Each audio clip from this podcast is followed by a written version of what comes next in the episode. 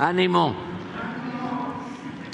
La Semana de la Patria y el mes de la patria y el año de la patria y todos los años por la patria. Eh, vamos a informar este martes sobre el pulso de la salud, como lo hacemos siempre. Eh, va a informarnos, eh, va a hacer una introducción el doctor Jorge Alcocer, luego el doctor Hugo López Gatel sobre la pandemia, que afortunadamente ya está eh, bajando, ya no hace tanto daño y eh, la vacunación que se continúa sobre todo con niños, niñas y eh, posteriormente Zoé Robledo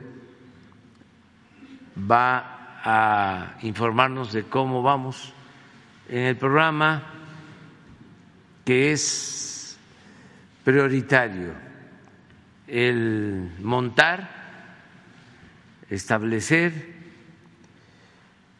el echar a andar un sistema de salud pública universal, de calidad, gratuito, para la población que no tiene seguridad social, para la población que lo necesita, población abierta, que tenga atención médica, medicamentos gratuitos, no solo cuadro básico de medicamentos, todos los medicamentos, todos los estudios y atendidos en eh, hospitales, en clínicas de primer orden, de calidad, con todos los médicos, enfermeras, especialistas, ese es el compromiso, la creación de un sistema de salud pública eh, de primera, como eh,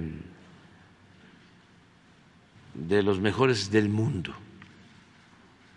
Entonces estamos trabajando en eso, desde luego que no falten las medicinas, ya estamos haciendo las compras consolidadas en todo el mundo de medicamentos y ya estamos contemplando comprar medicamentos suficientes hasta el 2024. Pero bueno, vamos a que nos informe el doctor. Muchas gracias, señor presidente. Con su permiso, muy buenos días a todas y todos ustedes. Eh, solo algunos detalles más de lo que ya expuso el señor presidente.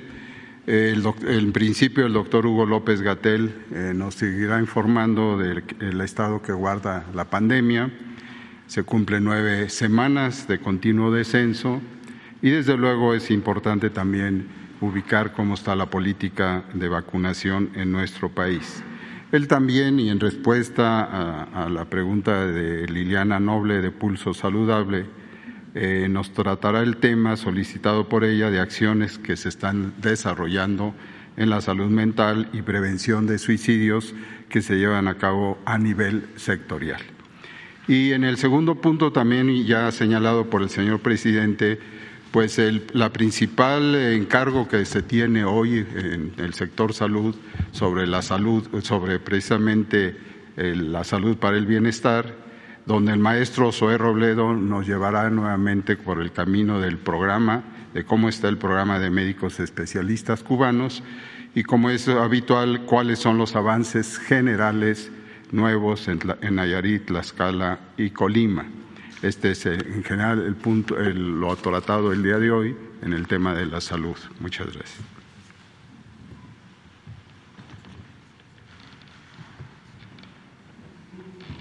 Con su permiso, presidente. Gracias. Maestro, buenos días. Queridos hoy, buenos días. Buenos días tengan todas y todos ustedes.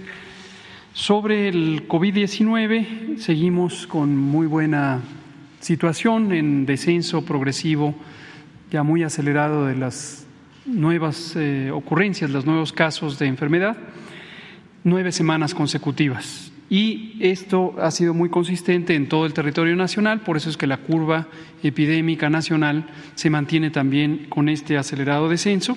En este momento estamos más o menos a la intensidad de la quinta parte de lo que tuvimos en la primera de las olas de COVID, que fue la más pequeña, la que fue reducida por las acciones de la Jornada Nacional de Sana Distancia. Lo mismo en la hospitalización, las unidades COVID se están desocupando en la medida en que hay menos solicitud de internamientos que egresos. Están ocupadas solamente al 4% las camas generales de atención COVID y 1% las camas para personas críticamente enfermas. Recordar que esto no quiere decir que se quedan ociosas las camas, sino que se utilizan precisamente para otros padecimientos, siempre con la capacidad de ser reinstalada de manera rápida la posibilidad de que se atienda ahí una persona con COVID si fuera necesario. Pero no ha sido necesario dado que hay menos internamientos. Y en las defunciones también una tendencia eh, muy consistente por siete semanas consecutivas de reducción, con cifras que están ya en un dígito prácticamente en las últimas tres semanas consecutivas, y así, se mantiene también con esta que fue la quinta ola con la menor mortalidad, como lo hemos destacado, y es muy evidente en la gráfica. La segunda ola fue la de máxima mortalidad, pero posteriormente la tercera, la cuarta y la quinta que pueden ver es mínima la intensidad de enfermedad grave con desenlaces fatales durante la quinta ola. Y seguimos vacunando, dado que la vacunación contra COVID es lo que ha hecho la mayor diferencia, no solamente en México, sino en el mundo entero, la mayor diferencia entre una enfermedad que fue muy grave al inicio de la epidemia y una enfermedad que dejó de serlo una vez que se alcanzaron coberturas de vacunación importantes, como en México que tenemos 82% para toda la población elegible, pero en personas adultas de 18 en adelante, 18 años de edad en adelante, con coberturas por arriba del 90%, 91%. Esto eh, también en niñas y niños de 5 a 11 años, aunque su riesgo es el más bajo de todas las eh, subpoblaciones por edad, de todos modos estamos vacunando y ya llevamos 47% de cobertura, casi la mitad, y podemos ver el detalle en la siguiente lámina, donde ya 8.7% son las segundas dosis.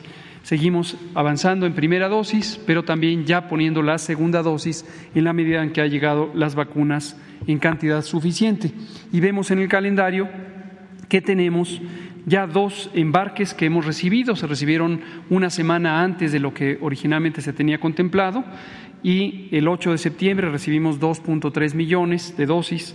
Eh, ayer lunes 12 de septiembre 1.2 millones de dosis y quedan por recibirse en las siguientes dos semanas 3 millones de dosis y 3.4 respectivamente para completar los 10 millones de dosis que estaban pendientes de ser recibidos.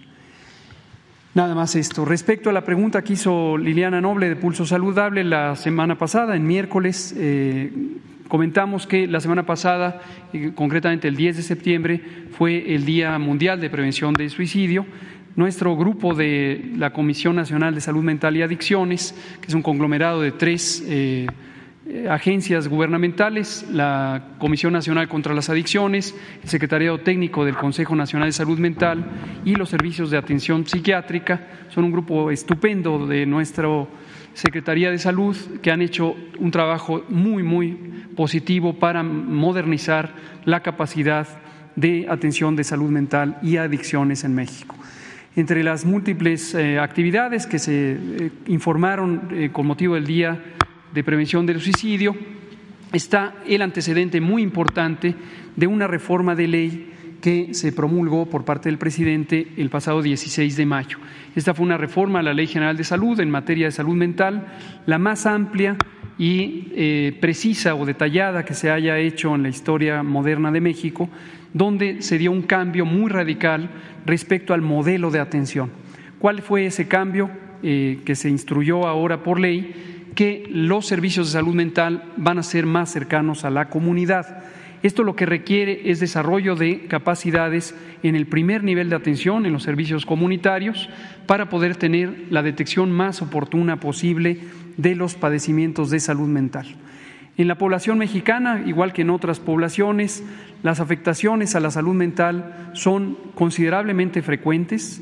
No estamos hablando de enfermedad eh, mental eh, grave, lo que estamos hablando es de padecimientos depresivos, trastornos de ansiedad, que pueden acompañar hasta la tercera parte de la población a lo largo de su vida y que requieren una detección temprana. Cuando existe riesgo suicida, particularmente asociado a los trastornos depresivos, es muy importante el reconocer signos tempranos en donde las personas empiezan a tener un talante abatido, empiezan a aislarse de la vida social, empiezan a tener comportamientos de riesgo que pueden hacer que su propia vida eh, se pierda o incluso señales de alerta en donde pueden estar mandando eh, mensajes hacia las familias de que están desinteresados en su propia vida.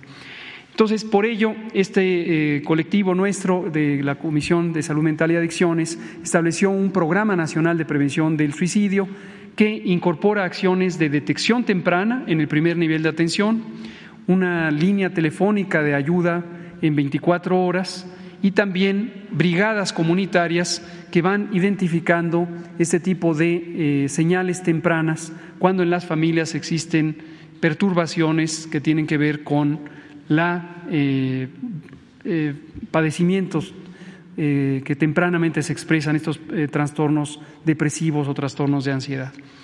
Por otro lado, esto está acoplado a una cambio de capacidades, se han entrenado a casi 41 mil profesionales de la salud en el primer nivel de atención, esto es en los centros de salud comunitarios, para que puedan también desde ese nivel de atención, que es el más cercano a la comunidad, detectar algunos signos de enfermedad mental y ser referidos a las personas al segundo nivel o al tercer nivel cuando es necesario.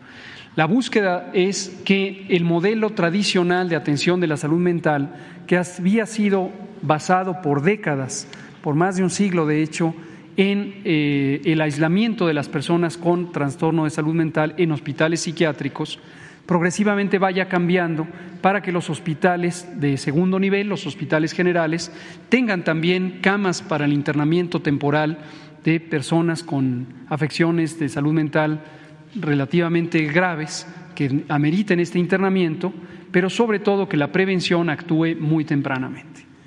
Y esto, por último, menciono que también está relacionado con nuestra Estrategia Nacional de Prevención de Adicciones, que fue presentada aquí en la conferencia matutina el 5 de julio de 2019, al inicio del sexenio.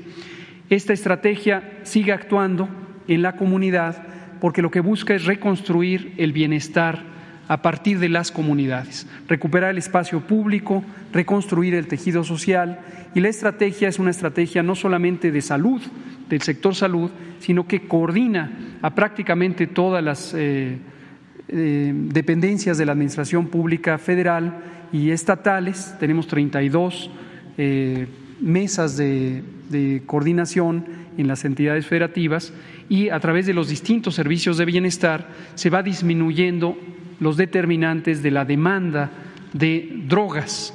Esto fue un cambio muy radical también de la política que fue establecido por el presidente desde el inicio del gobierno, separar eh, el combate a la oferta de drogas de lo que significa prevenir la demanda o disminuir la demanda, atendiendo las causas fundamentales que están en las perturbaciones sociales, desde la propia pobreza, la violencia y los distintos ciclos de degradación de la vida social que se han vivido en los años previos a, este gobierno. Entonces, seguimos avanzando con eso. Muchas gracias. Con su permiso, señor presidente, muy buenos días a todas y a todos, doctor Alcocer, doctor López Gatel. Eh, vamos a iniciar hoy con el programa de médicos especialistas cubanos en nuestro país. La falta de médicos especialistas en México eh, ha tenido graves consecuencias. Eh, al final de cuentas, un hospital que no cuenta con médicos especialistas que puedan realizar cirugías, eh, consultas, partos, cesáreas, pues al final de cuentas se convierte en un edificio que no no mejora la, salud de las personas y sobre todo en los hospitales más lejanos, los que están más apartados, en zonas remotas, en áreas eh, rurales. Estamos hablando de hospitales básicos, comunitarios, hospitales eh, integrales. Y a pesar de que se han intentado muchas estrategias, para reclutar y contratar a médicos especialistas. Siguen faltando muchos en varios turnos y en varias especialidades en, unidades del país. Por eso es que firmamos el acuerdo de colaboración con el Ministerio de Salud de Cuba y con los servicios de salud de Cuba para contar con médicos especialistas que reforzaran la atención médica de mexicanas y de mexicanos que no cuentan con seguridad social y que son al final de cuentas quienes más los necesitan. Al día de hoy tenemos ya trabajando 277 médicos y médicas especialistas de Cuba en siete entidades del país y 35 municipios. Esta es la, distribución.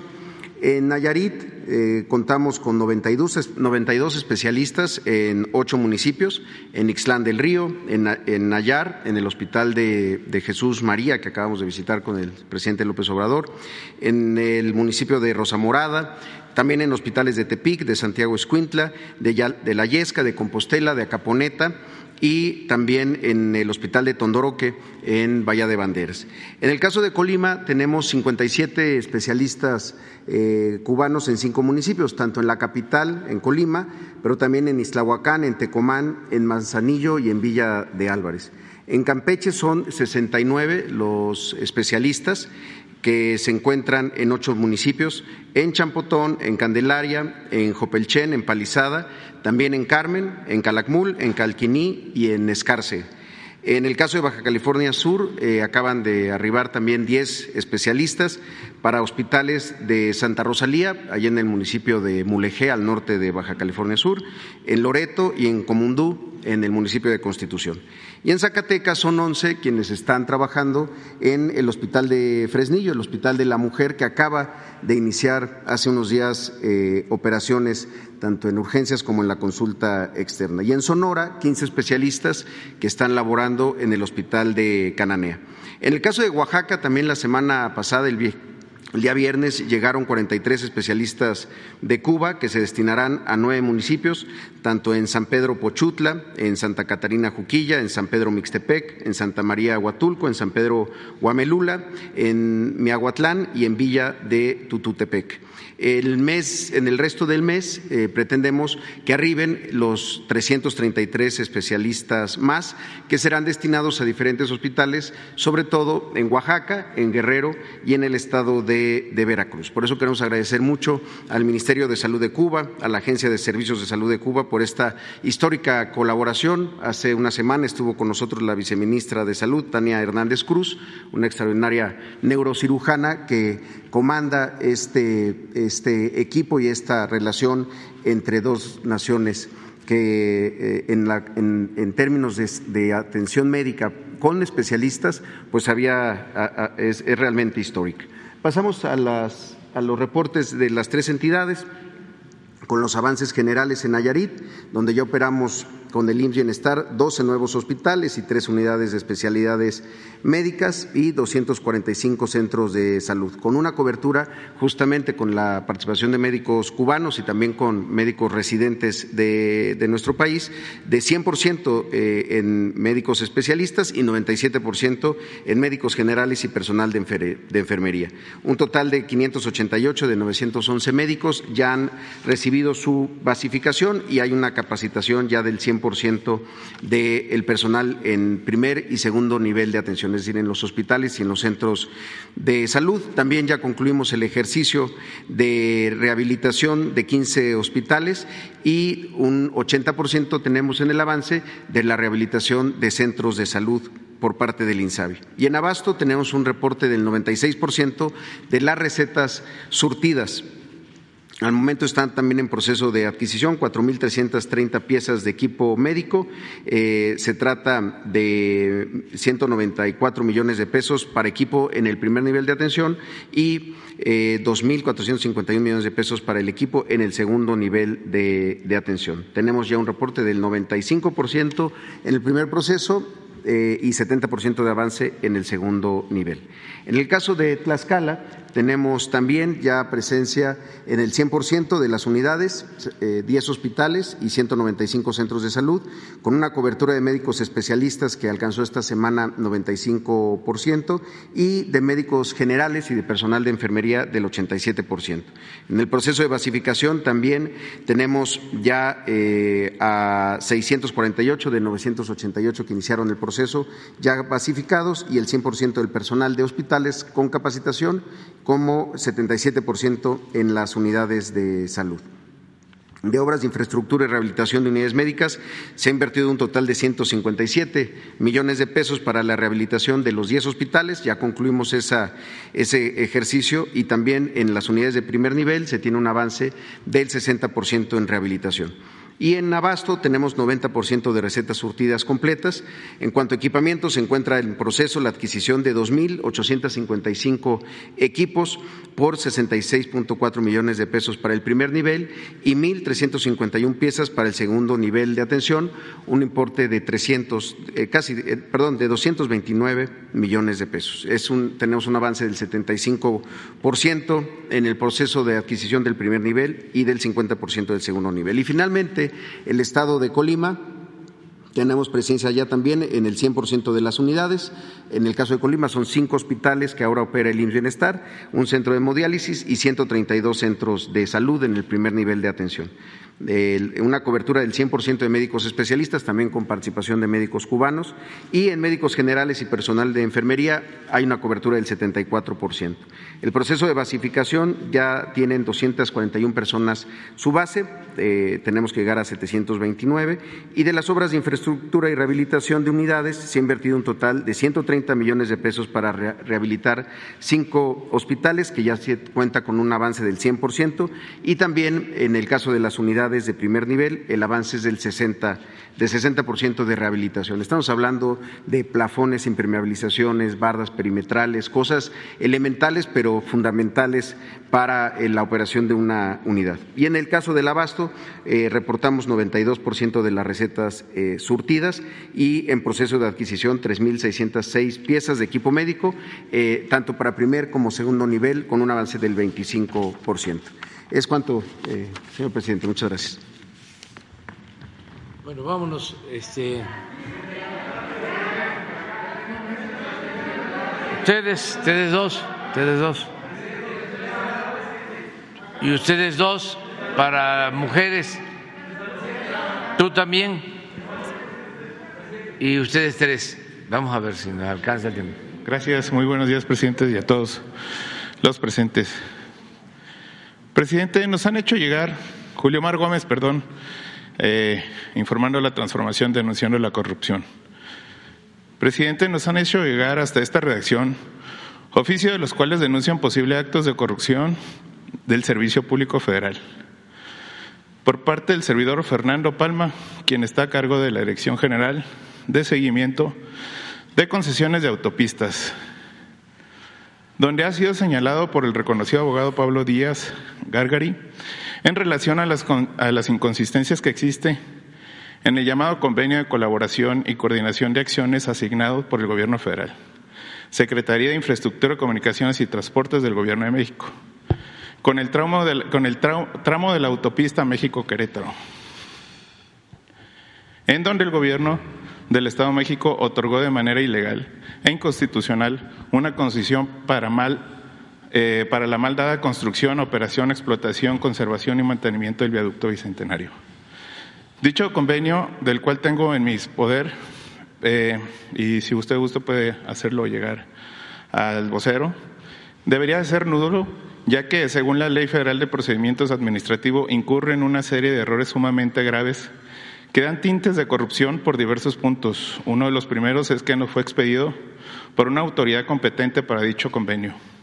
Entre muchas otras razones en la cual me gustaría entregarle, pues eh, lo más importante es, es, que sea revisado cada uno de los puntos que tenemos en el oficio, en los oficios, y se realicen los actos jurídicos necesarios para cumplir con los debidos procesos y que no exista la malinterpretación que lleguen a constituir una falta administrativa o ilegal por parte del funcionario Fernando Palma Soto.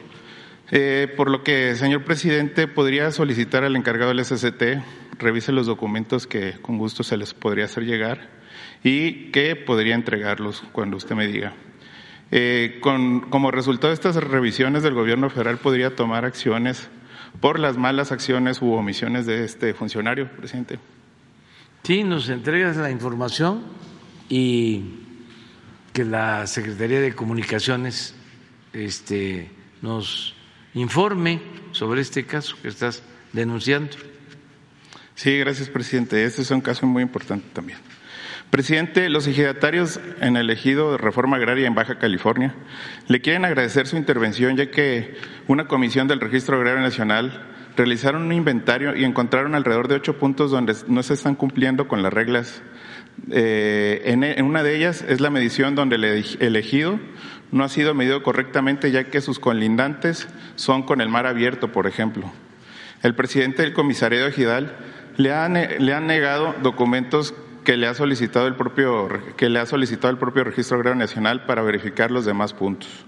Los, ejidatarios tuvieron que ampararse y un juez de distrito ordenó en el 2017 que se resolviera antes por, por, lo antes expuesto, mismo que a la fecha la Procuraduría Agraria no ha acatado hasta este día esta orden. Es de suma importancia, presidente, que los órganos de gobierno federal puedan coordinarse para terminar con los problemas tan añejos, donde las generaciones van muriendo sin nunca tener certezas en sus tierras. Es lo mismo que sucede en muchos de los ejidos del país donde los ricos y funcionarios quieren sus buenas tajadas. Para el tema, le quiero comentar que en el ejido Juan Escutia, también de Baja California, sucede algo similar. similar.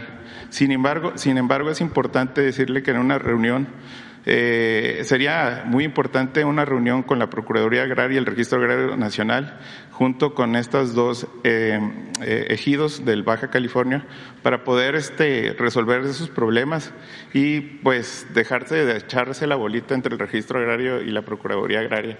Ya lo hizo en un momento, señor presidente, funcionó, pero funcionó limitadamente. Entonces, ¿qué opinión le podríamos dar a eso? Sí, este, que también se ha atendido por el Procurador Agrario Aquí déjale los datos a Jesús y vamos a, buscar este que tengan ellos este, información y que sean atendidos. Muchas gracias, presidente. Ya por último, el clima preelectoral en el Estado de México se está enriqueciendo, enrareciendo, perdón. El pasado lunes en el oriente de la Ciudad de México eh, subieron unos espectaculares donde Alejandra del Moral sí se quiere colgar de su popularidad para engañar a los mexicanos y tapar el desfalco de los 50 millones de pesos del erario público que ha utilizado para pagar 300 espectaculares que, que, la promueven. Y ya usted ya habló del tema y dijo a una pregunta expresa sobre este acto de corrupción el pasado miércoles 7 de septiembre que los gobernadores no deberían de meter las manos y por lo visto Alfredo del Mazo no ha, no ha removido a Alejandra del Moral de su gabinete y eso podría considerarse como una declaración de guerra, por así decirlo, contra el Palacio Nacional, contra usted, con lo que usted representa, y en qué punto de la, va la investigación de la Unidad de Inteligencia Financiera, de la Fiscalía de la FEPADE, en contra de Alejandra del Moral y el gobernador Alfredo del Mazo. ¿Usted ve con buenos ojos la candidatura de la prista Alejandra del Mazo, de Alejandra del Moral? Mire, eh, son tiempos de elecciones, en el caso del Estado de México, ya están eh, eligiendo a candidatos, candidatas, y pues ya eh, empieza a haber efervescencia política y denuncias ¿Qué es lo mejor? Desde luego que los gobiernos no intervengan. Eso es lo mejor. Que se deje en libertad a los ciudadanos para que decidan libremente sobre sus autoridades, que haya democracia, que no haya compra de votos, que no se engañe a la gente y que no se les esté hostigando, que se deje a los ciudadanos que decidan, que ellos voten por el partido, por el candidato que consideren más conveniente, que haya elecciones limpias, libres. Eso es lo que yo considero. Y que si eh, hay intervención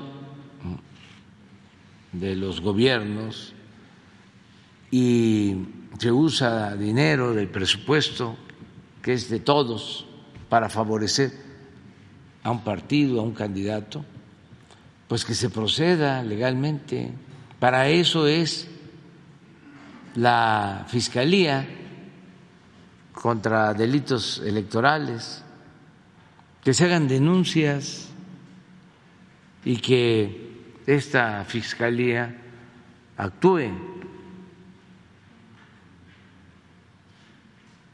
vamos a, estar eh, presenciando pues una situación de, denuncias, porque ya vienen las elecciones. Y cuando se vaya acercando la elección federal presidencial, lo mismo, porque así es. No solo en México, en todo el mundo. Van a haber elecciones en noviembre en Estados Unidos y ya están también creciendo las acusaciones, porque hay intereses políticos, electorales, legítimos siempre y cuando no haya ilegalidades, no se utilice el dinero del presupuesto y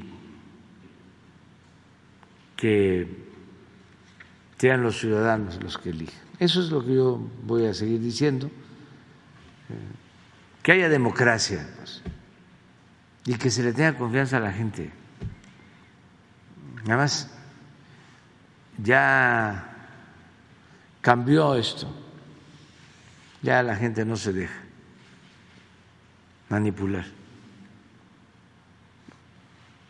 ya no es cosa de eh, fabricar candidatos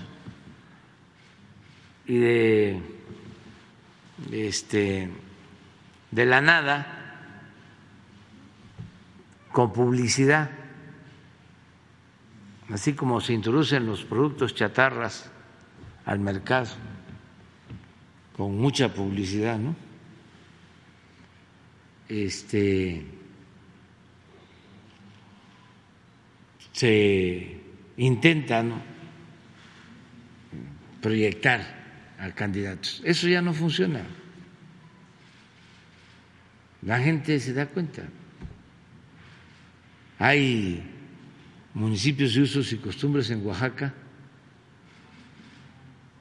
en donde el que hace campaña no sale, el que anda ahí riéndose y abrazando y haciendo campaña, no sale, es la asamblea del pueblo. La que decide. Te toca a ti dar el servicio. Y un presidente municipal de usos y costumbres en Oaxaca no recibe sueldo es un servicio. Y puede estar en cualquier lugar del país o en el extranjero. Y si lo eligen, tiene que ir a dar el servicio.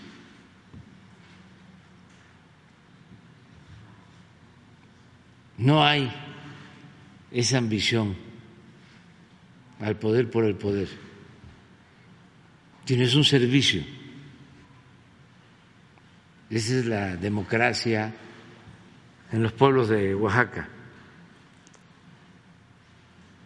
Y empiezan desde niños dando servicio a la comunidad. Como jóvenes trabajan como topiles y ahí van ascendiendo hasta llegar a ser miembros del Consejo de Ancianos.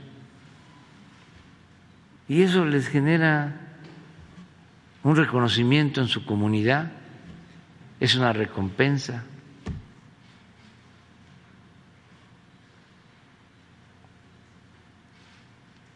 Pero cuando se entiende que el poder es aprovecharse de un cargo para enriquecerse,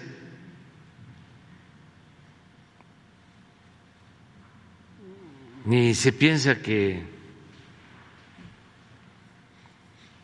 el fin justifica los medios, como decía Maquiavelo.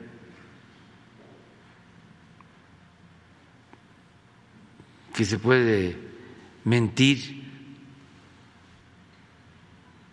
para llegar al cargo y luego ya gobernar en beneficio propio, pues ese no es político ni puede ser servidor público, pero ya la gente los tiene bien identificados, la mayoría de la gente, por la revolución de las conciencias. Ya la gente sabe distinguir quién es auténtico y quién es falso. Esos son los cambios que han habido. Entonces, tenerle confianza a la gente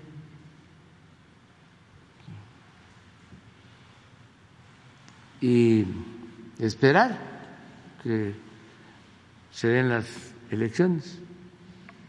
Pero no se pueden fabricar candidaturas. Antes sí, porque avasallaban con las campañas publicitarias y había mucha repetición. Todavía con la consigna de Goebbels de que una mentira que se repite muchas veces puede convertirse en verdad.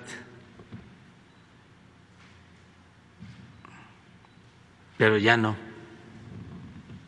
Ya no hay analfabetismo político en México, o es mínimo. Se ha avanzado mucho. Yo creo que es de las cosas en las que hemos avanzado más, en el cambio de mentalidad de nuestro pueblo. Por eso se chocan los que antes se sentían expertos politólogos, analistas, especialistas. Y pues ya no. Tienen eh, influencias. Ya es distinto. Y qué bueno que están pasando estas cosas. Hace unos días este, vi un artículo de Jorge Cepeda sobre eh, cómo es que nos atacan tanto los medios y la gente nos sigue apoyando. Es un fenómeno. Claro, hay excepciones, o sea, no todos nos atacan, pero sí la inmensa mayoría. Ya les he dicho de que cuando quieran eh, conocer cómo actúa de manera tendenciosa la radio, cuando menos en la Ciudad de México, si van en un automóvil, pongan un noticiero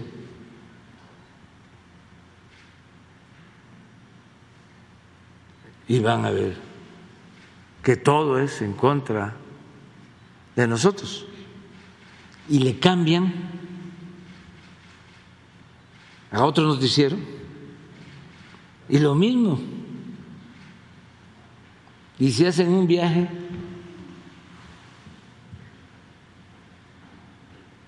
ahí está, si hacen un viaje de una hora. Y hay cuatro noticieros, en las cadenas de radio, todos en contra. Sobre todo aquí, en la capital, que es donde se concentra más eh, el manejo de los medios de información. Pero es esto que dice Jorge.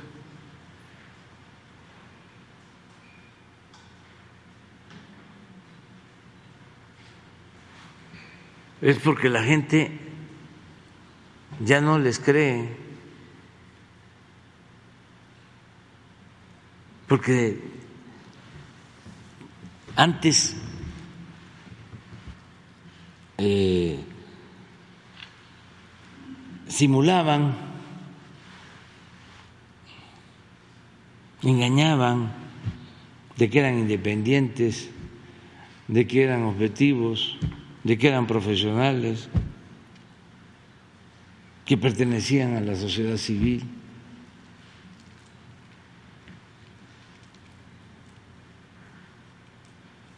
Ahora, ¿cómo se está llevando a cabo una transformación? Pues es eh, tiempos, son tiempos de definiciones. Entonces, como decía Juan Álvarez, esta ancheta está muy angosta, no hay ni para dónde hacerse. Entonces, y se han ido definiendo, y se han ido quitando la, la máscara y cada vez más enojados. Pero este es el fenómeno. ¿Y a qué eh, lo atribuyo? Dando respuesta a Jorge Cepeda, pues a que hay mucho más conciencia ciudadana. México es de los países con más ciudadanos conscientes en el mundo, menos susceptibles de manipulación.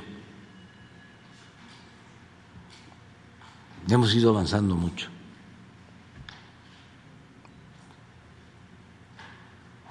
Y la mayoría de los medios no quieren cambiar.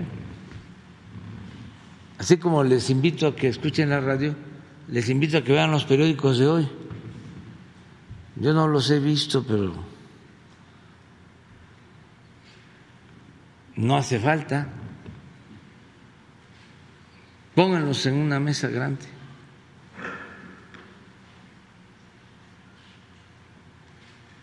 A ver cómo está el reforma, por ejemplo.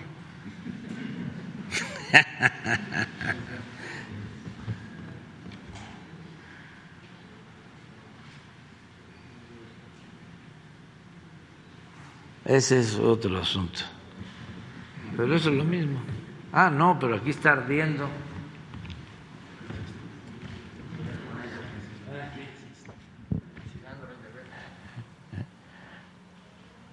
México en llamas. Este, eso de Orizaba. Este es la alarma.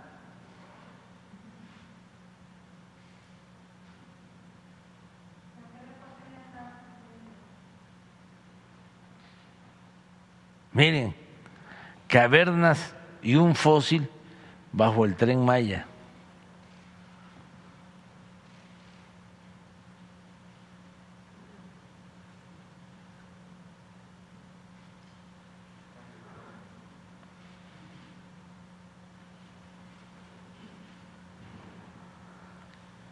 que me desisto de la queja.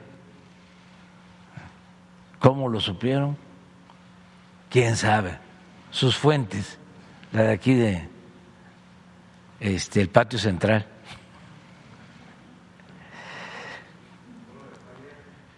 Bien, muy bien. Pero esto es, eh, hay, ayer también vi, y esto eh, es importante porque mucha gente eh, pues de buena fe y otros que simulan ser progresistas, ¿no? Porque da caché el decir que se es progresista o se es de izquierda o se es de avanzada.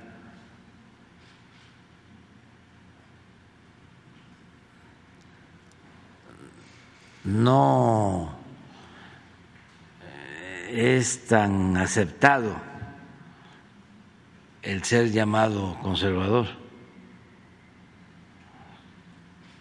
Entonces, a muchos no les gusta. Y cada vez que hay eh, un debate, los eh, pseudo progresistas. O algunos que este, tienen posturas este,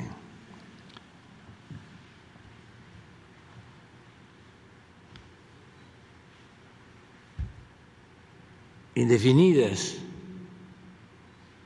en momentos como este, le creen al reforma. Esto, a los eh, editorialistas del Reforma. No hay uno en el Reforma, un que sea objetivo, profesional, este, verdaderamente independiente, aunque sea crítico, pues, no hay. Todos son eh, defensores del pensamiento conservador, todos. Pero se dan casos como lo del CIDE, ¿se acuerdan? O lo del CONACIT. Entonces salen los abajo firmantes a defender eh, el sometimiento del gobierno a estas instituciones independientes, autónomas, porque queremos nosotros dominarlas. ¿no?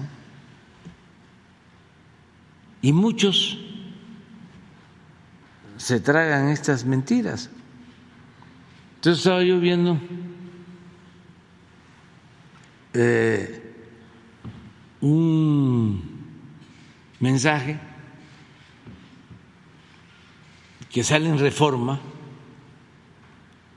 del CIDE, pero se los quiero compartir para que este, vean cuál es realmente el pensamiento, la esencia de este partido, de este, sí, es un partido, este, de este periódico conservador y reaccionario, leído por mucha gente que se alimenta eh, de esta información. Pero durante mucho tiempo, insisto, eh, estuvieron engañando. A ver si no está. Es una columna. Sí. Sobre. Llaman a un eh, coloquio, a un seminario en el CIDE sobre Marx. Y van a ver la opinión del Reforma. Porque pues es este como el editorial del periódico.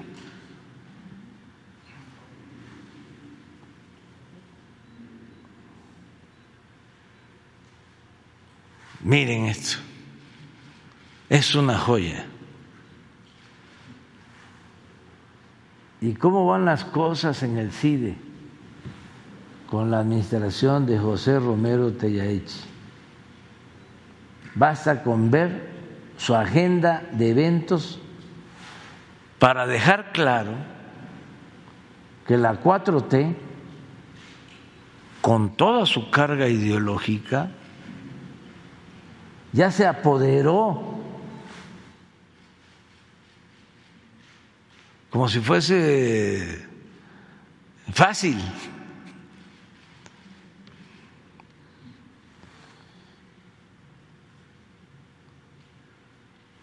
Y no es fácil porque 36 años de política neoliberal no se borran de la noche a la mañana. Siempre he dicho, el porfiriato se impuso durante 34 años y todavía se mantiene esa política en algunos eh, casos. Pues imagínense, el neoliberalismo, neoporfirismo, 36 años, ya se apoderó del que fuera uno de los centros de investigación más serios y respetados de México. A ver, le pregunto a los mexicanos, a todos los que nos están viendo, escuchando, ¿sabían ustedes que existía un centro de investigación llamado CIDE,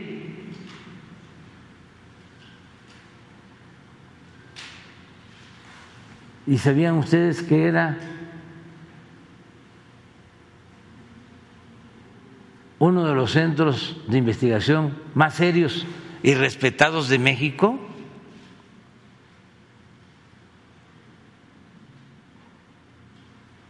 Pues puede ser que en la élite se supiera.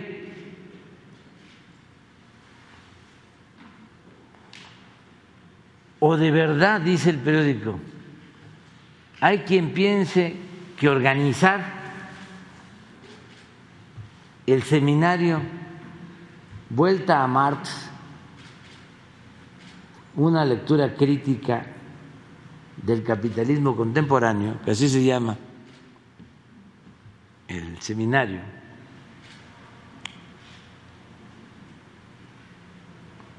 que se llevará a cabo el jueves 14, es la mejor manera de usar los recursos públicos para la investigación y la docencia? Y todavía, ¿no? Humildemente dicen, es pregunta capital.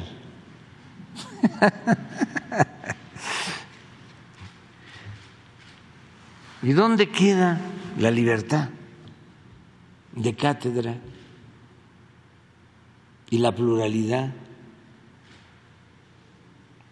y la diversidad en cuanto al pensamiento, a la filosofía? Pero eso es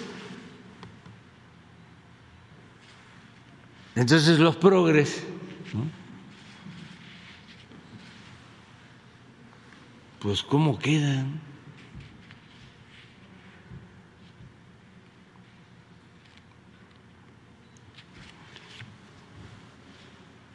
Que les gustaría pues un seminario,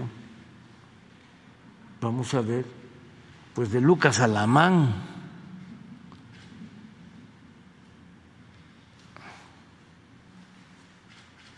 el asesor del conservadurismo del siglo XIX.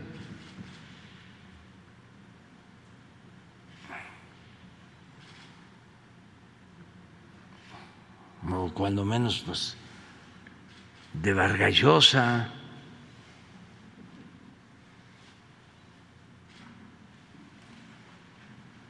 O del que quiere quemar a los sí, a los de Morena en leña verde en el Zócalo, o el comentarista este profundo, muy articulado, este muy objetivo, imparcial.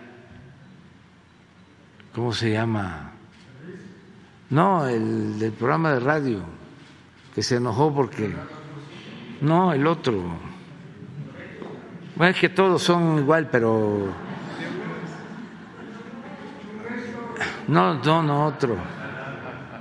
No, el que... que también... este... No que hasta la comunidad judía este, participa. Alarraqui, sí, Alarraqui. Alarraqui. El doctor Alarraqui. Este. Pero pues así estamos. Y a pesar de eso, adelante, este, eh, porque eh, hay debate y eh, hay confrontación pero no hay violencia.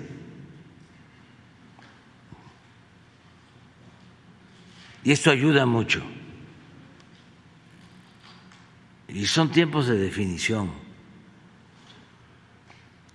No se puede eh, estar en la indefinición. Es funesta la indefinición en épocas de cambio. Nada de medias tintas.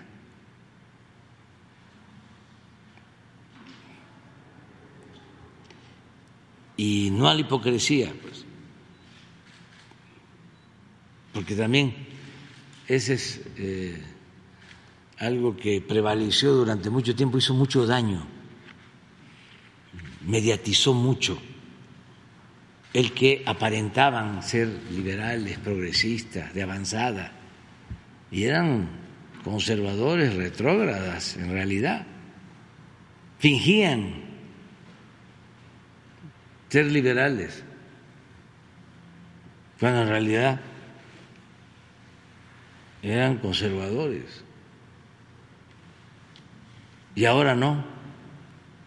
Ahora ya este, son tiempos de, de definición. Pero todo esto ayuda mucho. Muy bien, vámonos adelante. Allá atrás la compañera. Ah, tú, tú.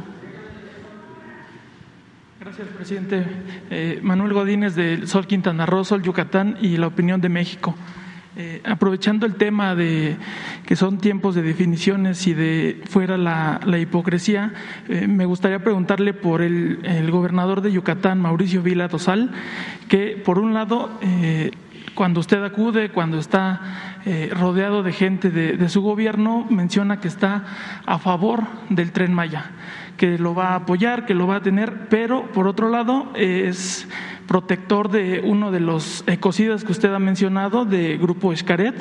Eh, esconde toda la información eh, relacionada a contratos, adquisiciones de parte de, de eh, a este grupo que además durante este durante un periodo de parte de, Miguel Quintana Palí han eh, destruido cenotes, perforado subsuelo, modificado ríos, bóvedas, muros, además de otras eh, violaciones ambientales.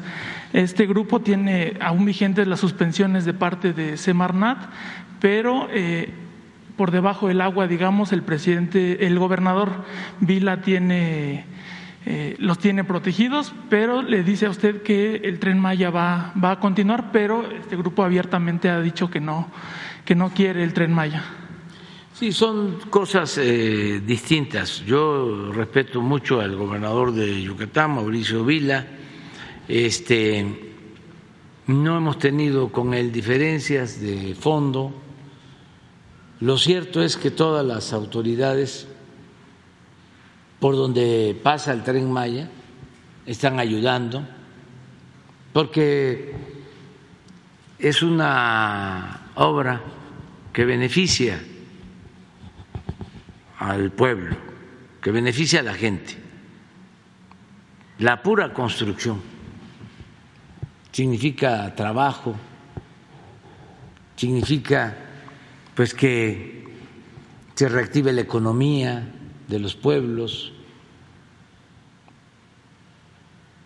Además, pues este va a ser un medio de comunicación muy importante. En todas las consultas que se hacen, la mayoría de la gente está apoyando. Y lo mismo los presidentes municipales y los eh, gobernadores. El caso de Escaret es otro eh, asunto. Eh, ellos consiguieron un, permiso cuando el reforma y,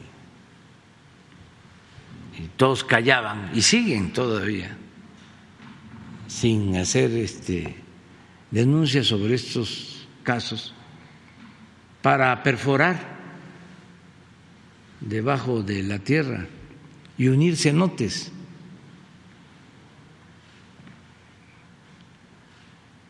Y ni lo sabe la gente, porque pues tienen mucha influencia.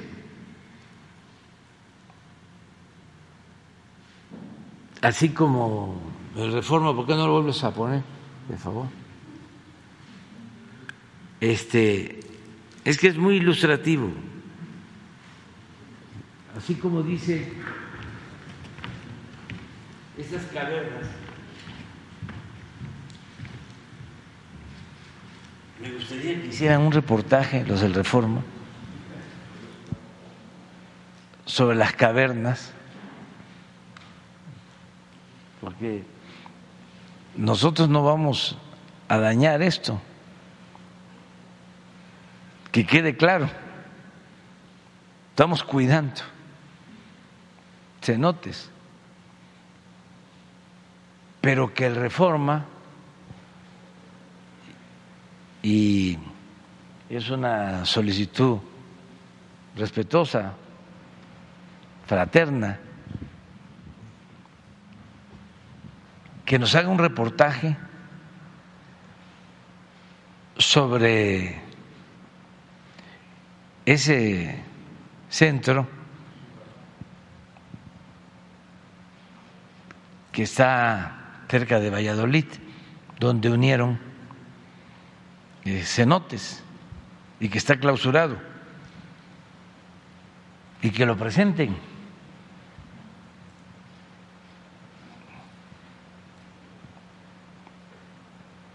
Porque ahí sí eh, hicieron unos túneles hasta con edificios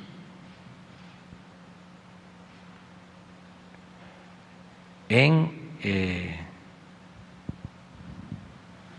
cenotes, en ríos submarinos.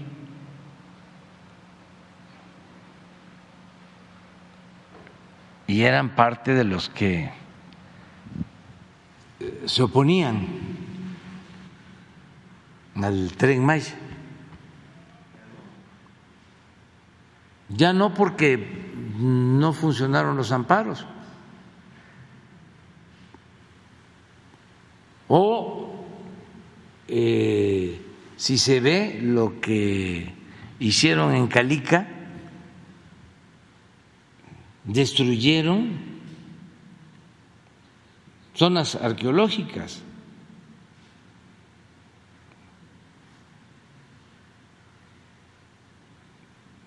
Y ahí este, no intervino el INA. En el tren Maya deben de estar trabajando 200 arqueólogos.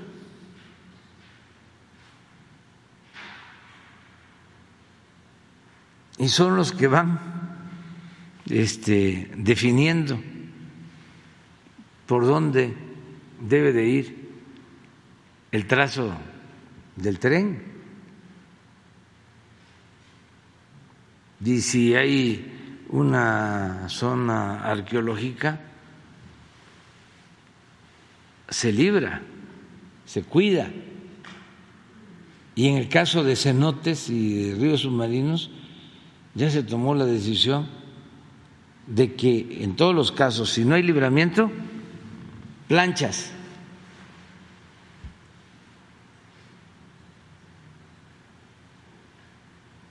A ver si no hay una foto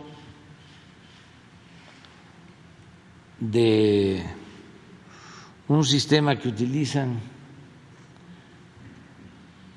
creo que en algún lugar de, de África, eh, donde pasa debajo un jaguar de una estructura. Es un viaducto. No muy alto, es un viaducto, y queda libre el paso para eh, la fauna y para proteger cenotes y ríos submarinos. Todo esto es parte de la nueva ingeniería a ver si lo vemos. Entonces, eh, el gobernador debería eh, entregar toda la, información y todo el financiamiento que le ha dado, o en su caso eh, contrario, demostrar que no lo ha, que no les ha dado ningún permiso nuevo y que no les ha dado financiamiento. Es que está detenida la obra.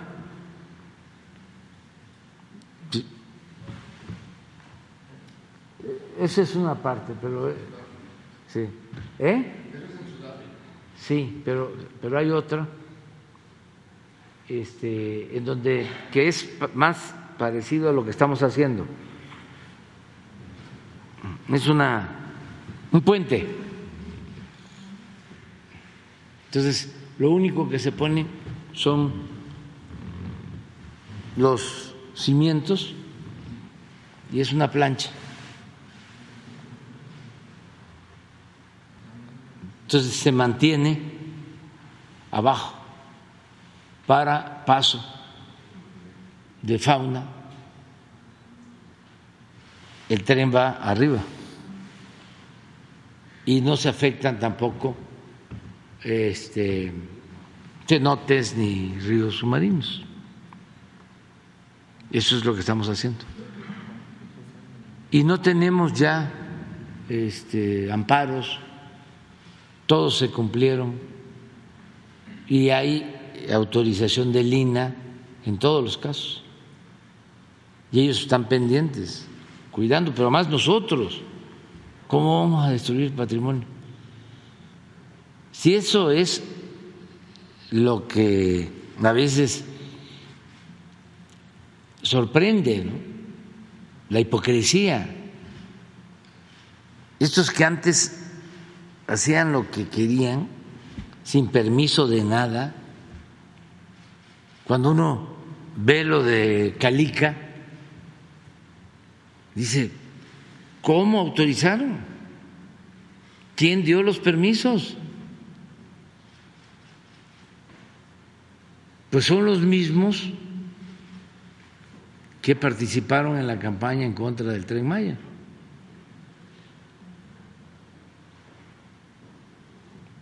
Pero ya esto ya cambió, la gente está apoyando en todos lados, se están haciendo las consultas de los últimos tramos.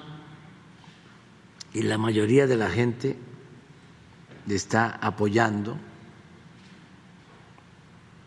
Hay este, casos en donde eh, falta hacer el trámite para pagar las indemnizaciones por el derecho de vía y la gente dice ya, se les autoriza, se les tiene confianza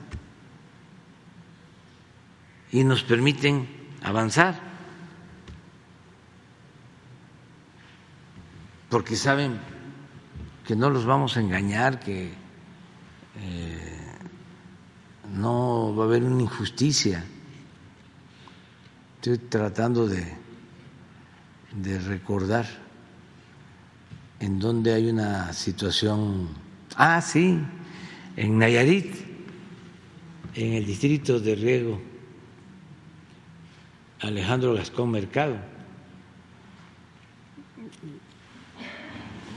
que se están eh, liberando terrenos para los drenes y son como mil ejidatarios y pequeños propietarios. Ninguno en contra. Todos adelante y eh, que se hagan después los avalúos y nos van pagando. Pues por eso es que avanzamos en todos lados y les agradezco mucho a quienes nos están apoyando en el caso del tren Maya y de todas las obras, de todas este, las, las obras. Pero en Yucatán es eso. El gobernador ha apoyado, Mauricio, Mauricio Vila, y este es otro asunto esto de Escaret, es que ellos ahí mandaban y ya pues es otra cosa. Este, tampoco es nada personal, es que ya no se puede el doble discurso, decir, a ver, el tren no quiero, el que, pase aquí, porque estos son nuestros negocios. Pero yo sí voy a destruir, yo sí puedo este, afectar cenotes y hacer lo que yo quiera, pero ustedes no. Está mal, porque así era antes. Unos cuantos eran los que dominaban. Y ya se cambiaron las cosas. Eh, gracias, presidente. En este mismo espacio le comenté eh, la injerencia que tiene Greenpeace con los grupos opositores al tren Maya. Negaron eh, estar estar financiando a estos grupos, pero eh, reconocieron que han tenido ingresos eh, por más de 200 millones de pesos, que son los únicos que pueden eh, transparentar, pero evitaron mencionar el ingreso que reciben de las gasolineras Exxon y de otros grupos petroleros. ¿Por qué considera que está tan interesado Greenpeace en que se cancele el tren Maya? Porque no solo es un asunto, desde luego, no es el medio ambiente, ambiente, ni son nada más los negocios, es una cuestión política. Nosotros tenemos adversarios políticos, los que quieren que fracase nuestro proyecto, porque es lo opuesto a lo que venían imponiendo y quisieran que nos fuese mal.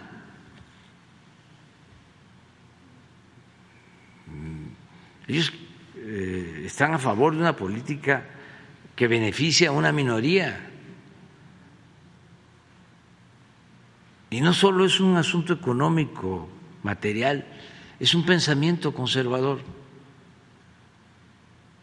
no quieren al pueblo, son racistas, son clasistas. Y así como hay, vamos a decir, aristócratas, fifís, hay aspirantes a fifís es el aspiracionismo al que hago referencia. Incluso se olvidan de sus orígenes.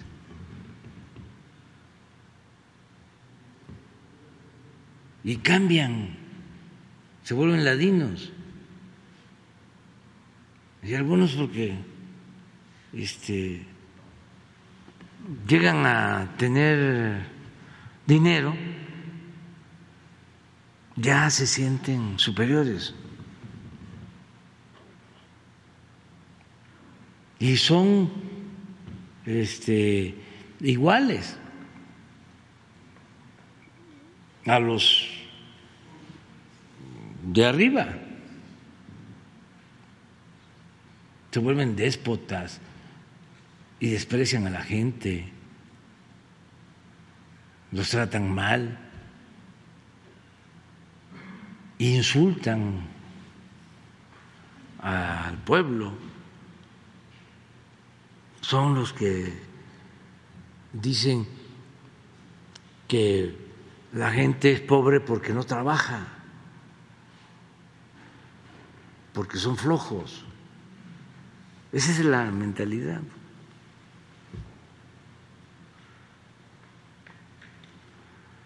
Entonces esos pues no nos quieren. Por eso no es nada más eh, los líderes de un partido, no es Fox, no es Calderón, no es Junco del Reforma, no es Krause, Aguilar Camín, lo de Mola Alarraqui. No, no, no, no, no, no. Son muchísimos. Son millones. Es un pensamiento conservador, además legítimo. Quizás lo cuestionable es la hipocresía. El que va a la iglesia los domingos y olvida los mandamientos. O que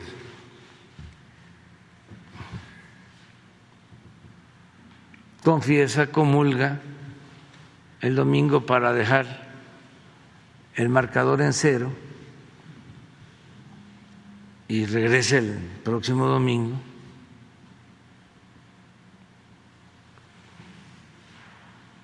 Hacer lo propio,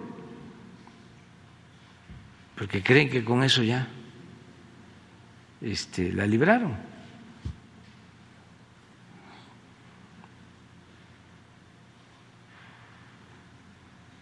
Que este, humanos pueden ser si no les importa el sufrimiento de la gente, si están a favor de la corrupción, a favor de las injusticias.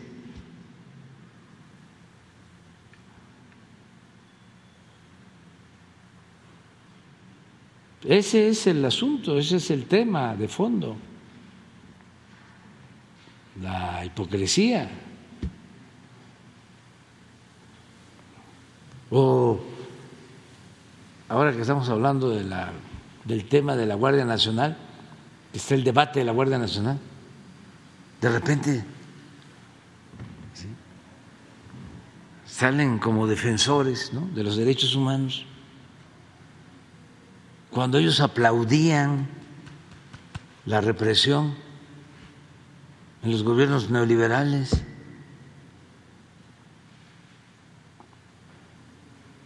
Y nunca cuestionaron las masacres,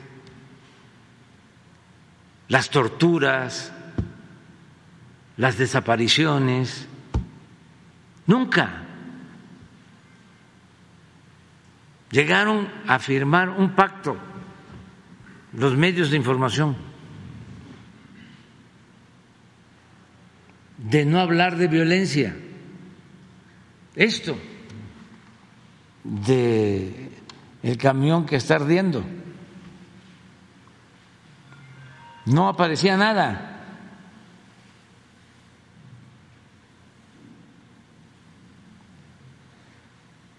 Cuando estaba desatada la violencia, la guerra,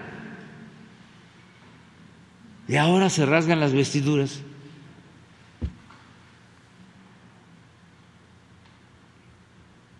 Y está bien, este, pero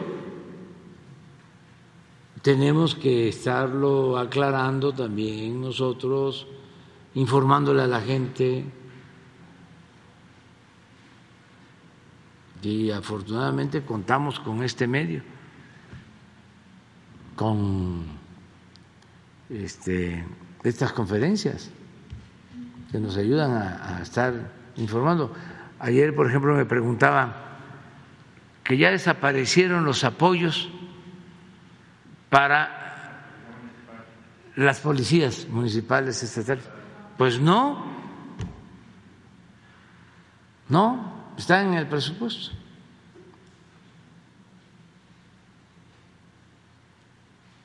Y así otras cosas de ayer, ¿no? Este, que tú me ¿Me aclaraste?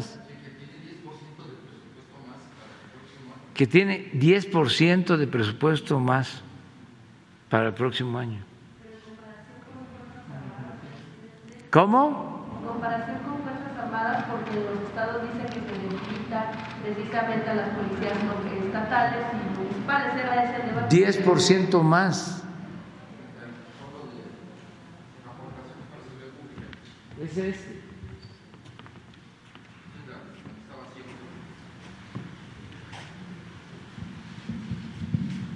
Es que tiene un mecanismo de distribución acordado por todos, pero ahí el fondo.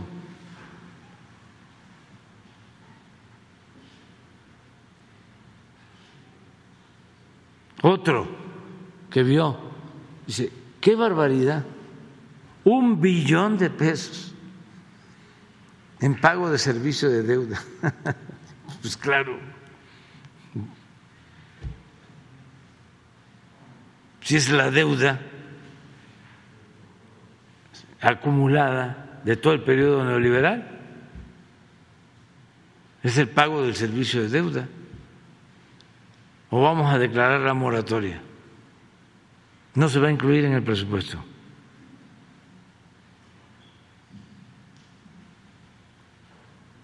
Otro, que ese es genial, pero que además tiene que ver mucho con el pensamiento de los académicos e intelectuales orgánicos conservadores. Dice, hay mucho dinero en becas, pero poco en educación. o sea, las becas no son educación.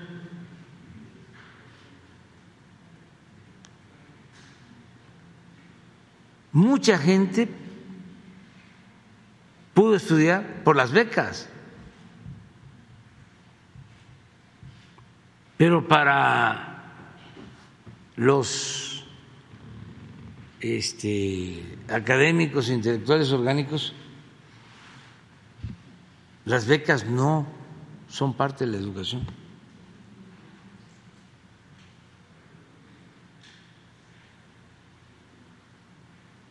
Porque son concepciones completamente distintas.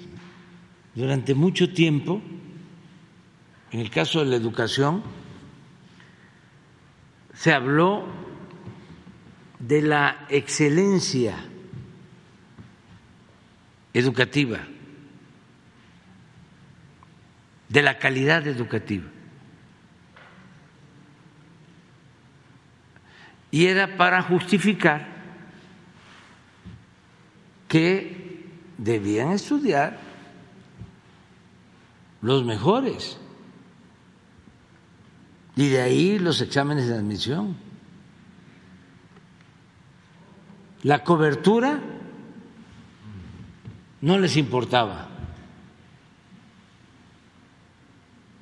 Educación es oportunidad de estudiar, que es cobertura y calidad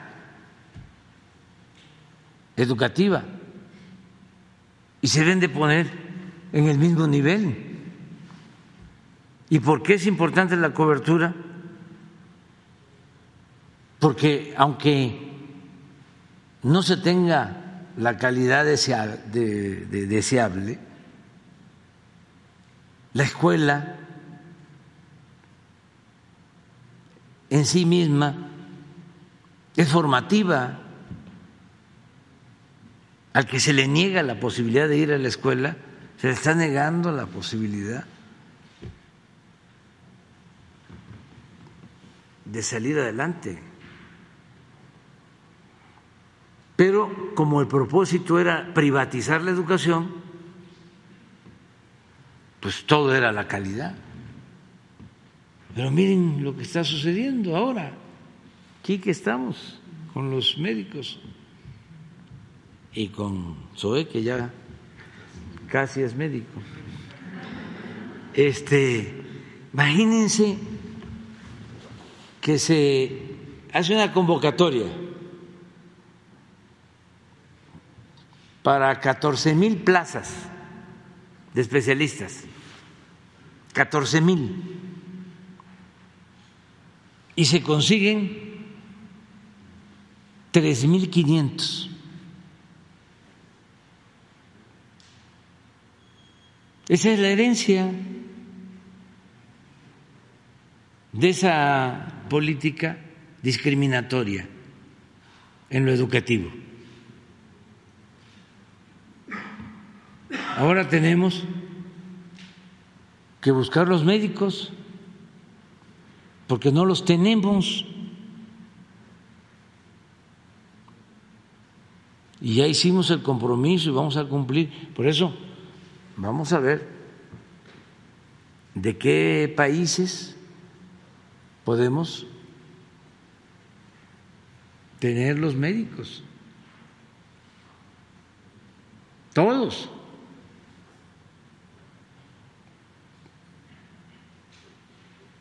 Pero ahí está una herencia, un saldo de esa política irracional que se aplicó durante mucho tiempo. ¿Y ustedes creen que la gente va a querer que eso regrese? Ya no, ya no, ni en México ni en el mundo. Es un fracaso la política neoliberal, completa, un fracaso rotundo. Claro, les ha ido bien a las élites, pero a la mayoría del pueblo o de los pueblos del mundo muy mal. Por eso los cambios que se están dando en todos lados. Muy bien, vamos adelante. Eh, un último tema, presidente. Ayer estuvo el gobernador Carlos Joaquín de Quintana Roo. en 12 días deja el gobierno del Estado. Eh, ¿Ya sabe a qué, a qué cargo lo va a invitar? Sí, va, va, va este, a participar. Nos va a representar como embajador de México en Canadá. En su momento vamos a pedir el beneplácito del gobierno de Canadá.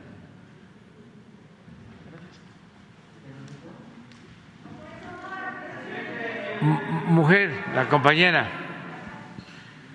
Buenos días, presidente. Diana Veintes del periódico El Financiero. Pues eh, decía ya hace ratito que le fue bien en el encuentro con el secretario de Estado de Estados Unidos. Eh, comentaba ayer el canciller Marcelo Ebrard que salió el tema de las consultas energéticas, pero pues que fue 5% de toda la conversación.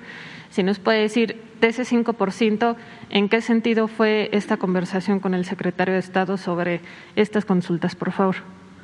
Muy bueno el encuentro, la plática. Eh, muy amable el señor Blinken, la secretaria de Comercio, muy buenas personas, muy respetuosos y con mucho interés, deseo de seguir eh, manteniendo buenas relaciones con nosotros.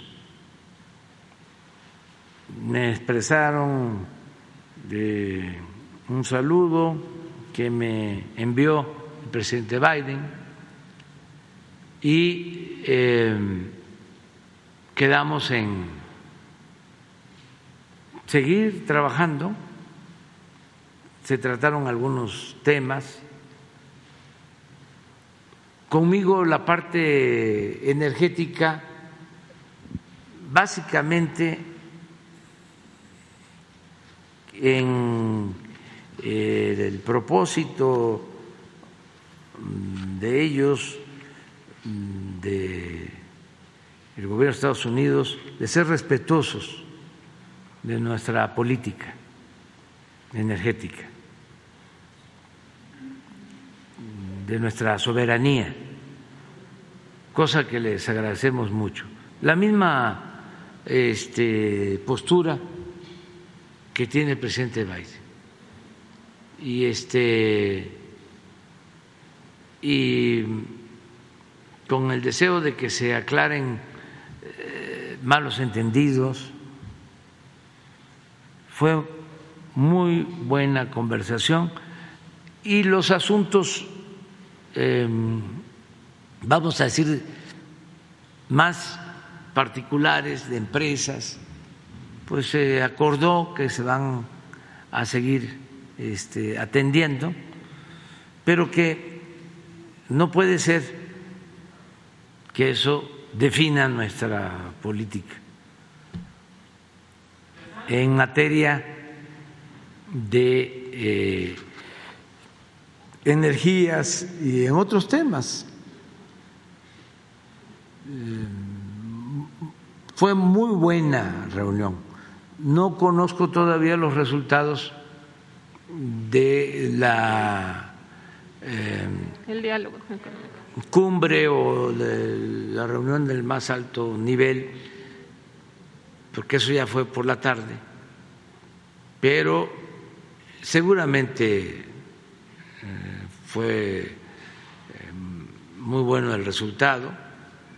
Entonces tratamos eso, la posibilidad de llevar a cabo acciones conjuntas para el desarrollo energético eh, y de la industria automotriz,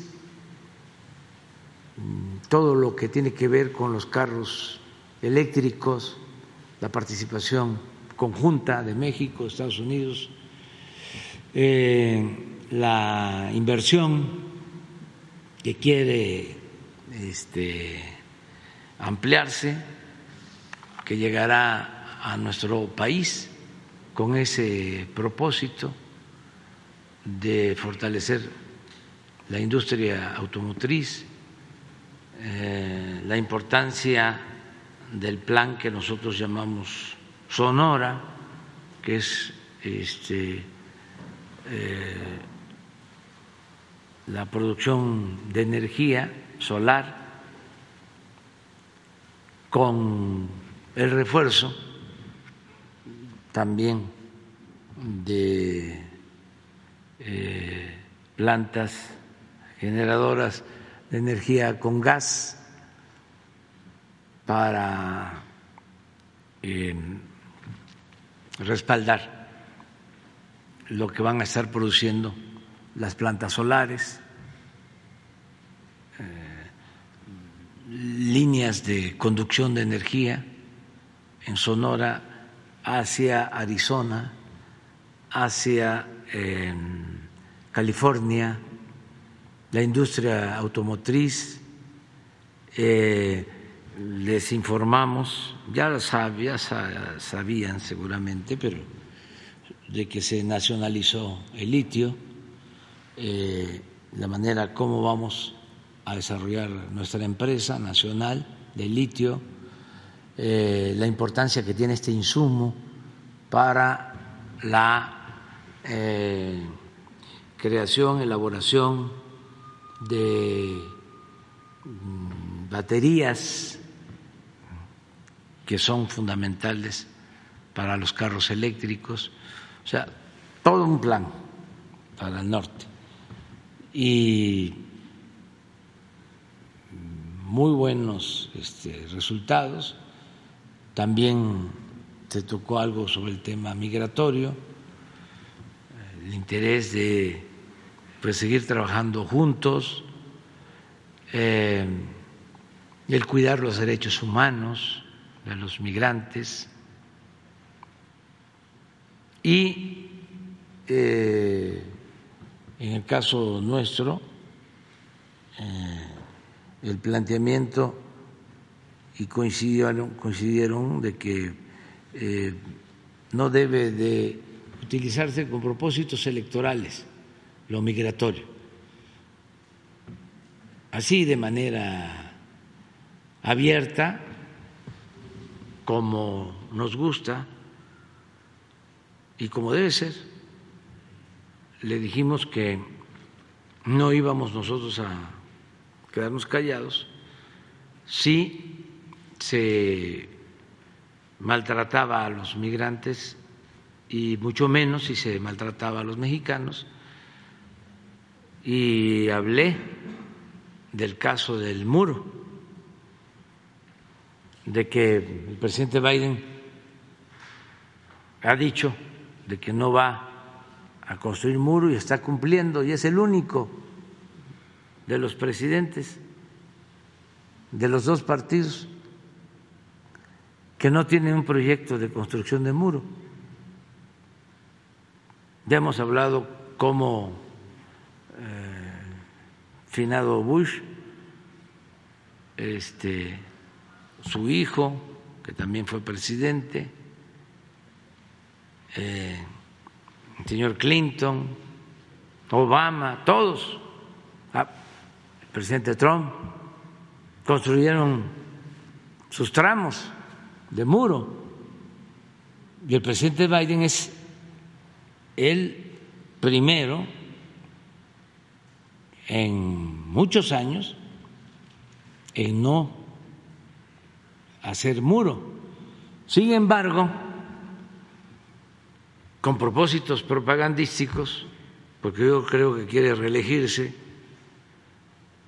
el gobernador de Texas está hablando de construir un muro. Eso nosotros no lo vemos bien.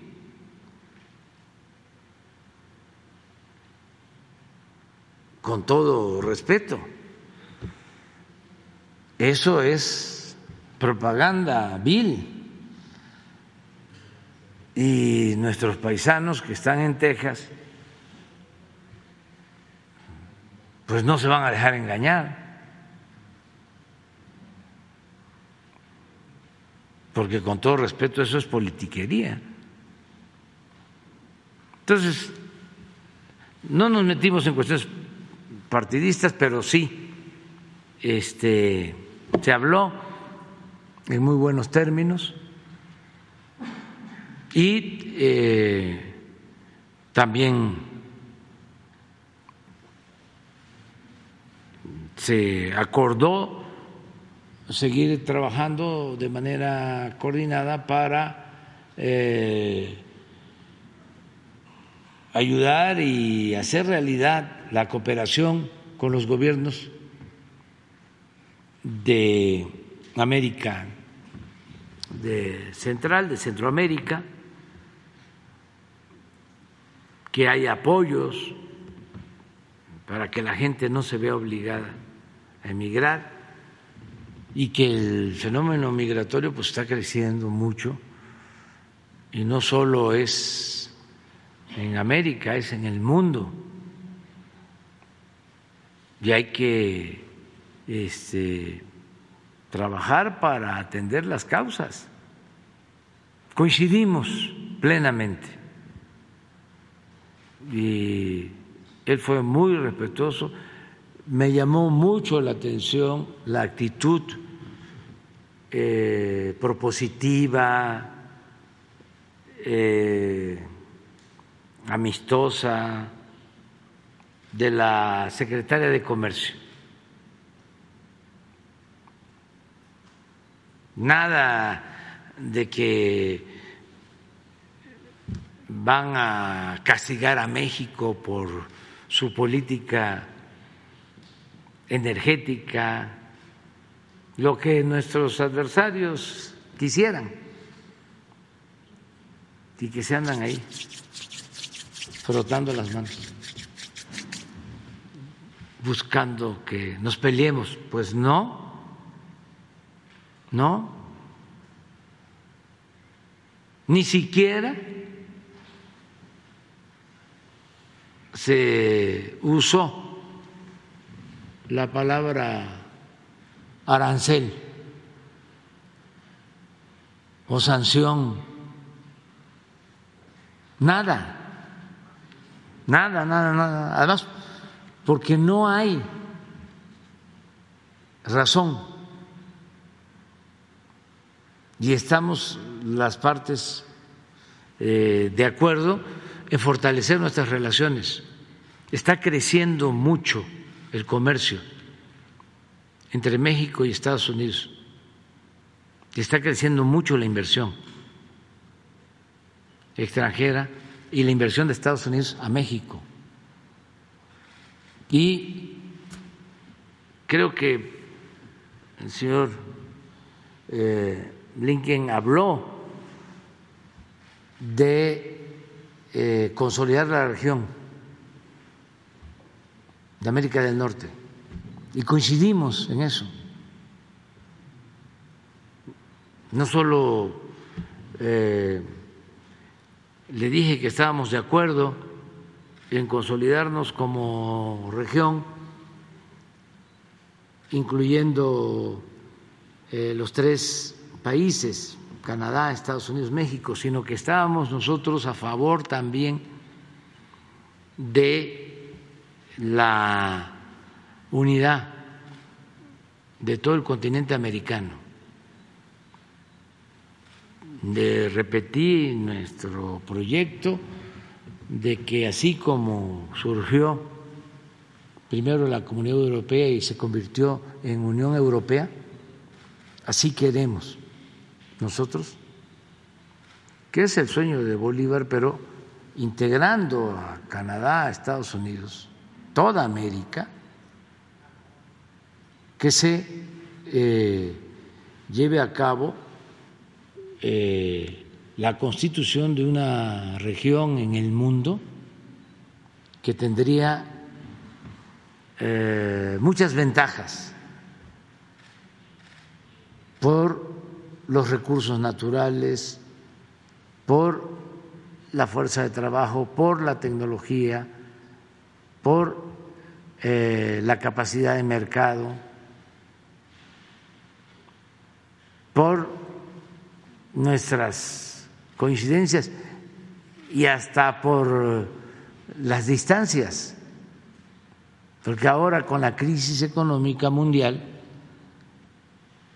se está constatando el que se debe de buscar la autosuficiencia, que cada país produzca lo que consume y que si no puede eh, lograrlo, porque no todos los países tienen petróleo, pues que pues, se puedan abastecer de los países cercanos, reducir el costo de los fletes para llegar a los mercados.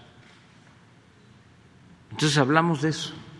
Presidente, en diversas ocasiones que usted habló aquí de estas consultas, pues decía que incluso es un asunto político y pues que los opositores buscaban apoyo del Departamento de Estado de Estados Unidos. ¿Tuvo oportunidad de expresarle esto al señor Blinken? Sí, sí, sí, con mucho respeto. Este, le dije que nos llamó la atención que estuvimos en Washington, hablamos muy eh, amistosamente, hubo mucha cordialidad de parte del presidente Biden. Eh,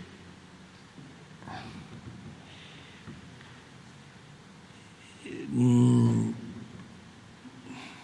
es una gente muy buena, presidente Biden. Este, luego tuvimos hasta una reunión entre empresarios mexicanos y empresarios estadounidenses. Hablamos con la vicepresidenta, también muy amable,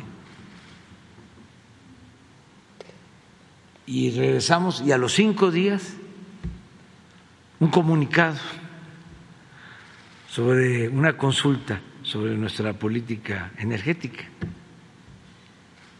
Además en un tono muy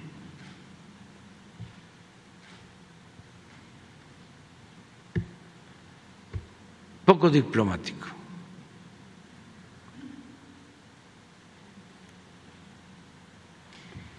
Entonces, en mi interpretación, que no es desde luego la de el señor Lincoln y tiene por qué serlo, esto fue producto de nuestros adversarios y sobre todo de los de aquí.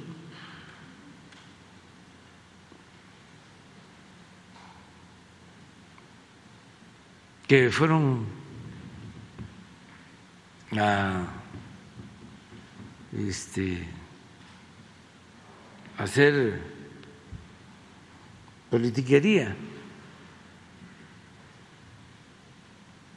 Y sorprendieron a quienes emitieron ese documento. Pero, pues todo está aclarado y mientras haya comunicación, pues no va a haber ningún problema. Se abriría de nuevo diálogo con empresas del sector energético. ¿Confía que se resuelva en las consultas y no se avanza a los paneles entonces? Sí, sí, porque eh, además ellos saben muy bien, señor Blinken, presidente Biden, que le dedicamos antes de ir a Washington, pero no porque íbamos a Washington, sino porque esa es nuestra postura, dialogar y llegar a acuerdos y convencer, no vencer.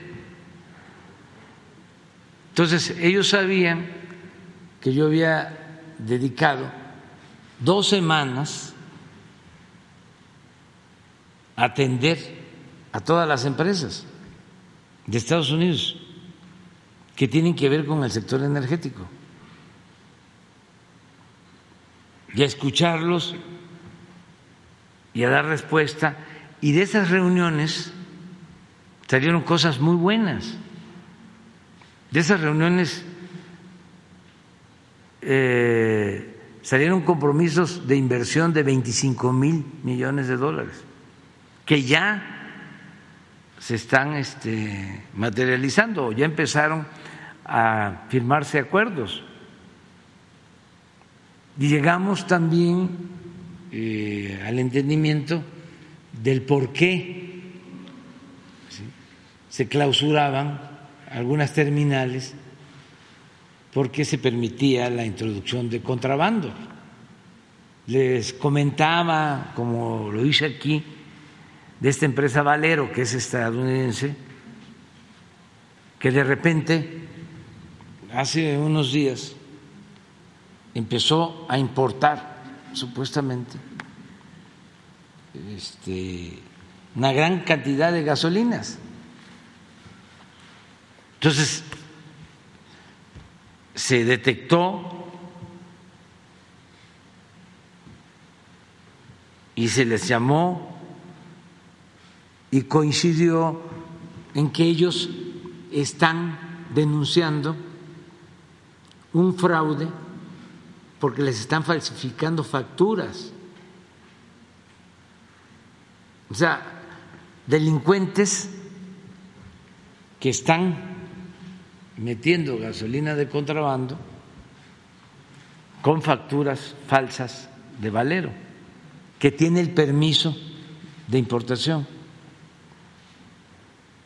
Entonces, como hay comunicación, pues ya estamos actuando conjuntamente, pero así en todos los casos. No tenemos un solo problema con ninguna empresa estadounidense.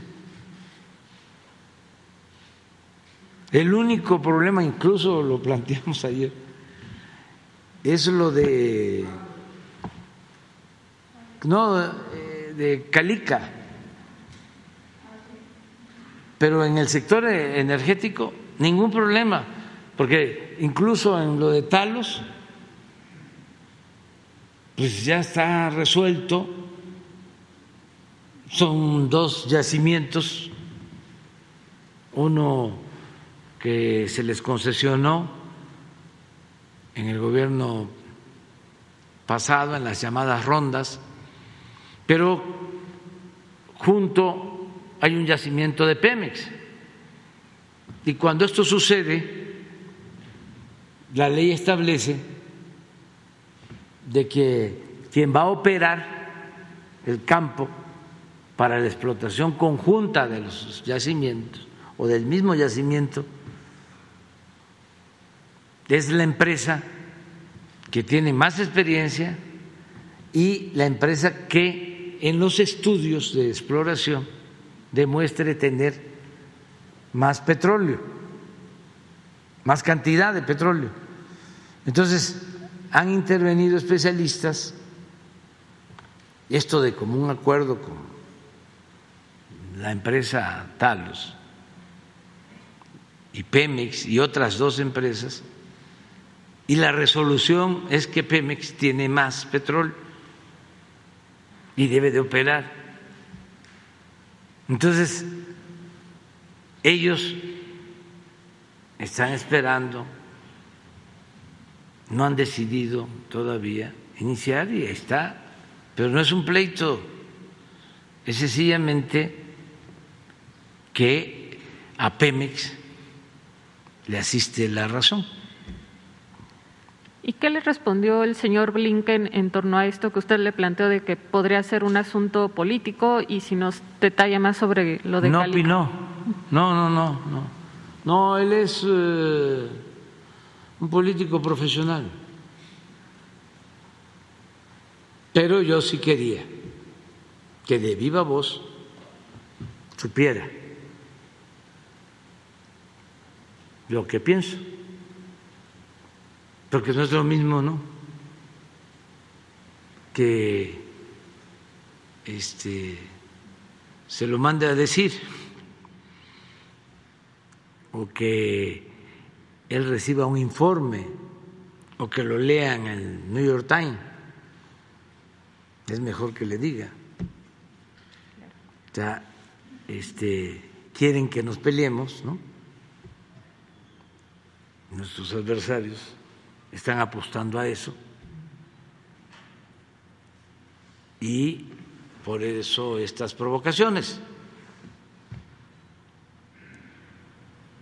porque es ilógico, ustedes no tienen un doble discurso, no son demagogos, nos están diciendo de que nuestra relación se va a dar en un pie de igualdad y de respeto a la soberanía, y por el otro lado sale esto. Y él coincide de que este, su política es esa, de respeto. La política del presidente Biden, que nosotros este, aceptamos como sincera. Pero sí hay este, amarradores de navaja. Presidente, en un segundo tema, ayer un juez eh, da prisión domiciliaria a Félix Gallardo y pues es una decisión que la Fiscalía va a apelar. Si nos puede dar un posicionamiento al respecto, por favor. Sí, este se determinó esto porque se hizo un análisis médico y el señor verdaderamente está mal de salud. Tiene muchas enfermedades,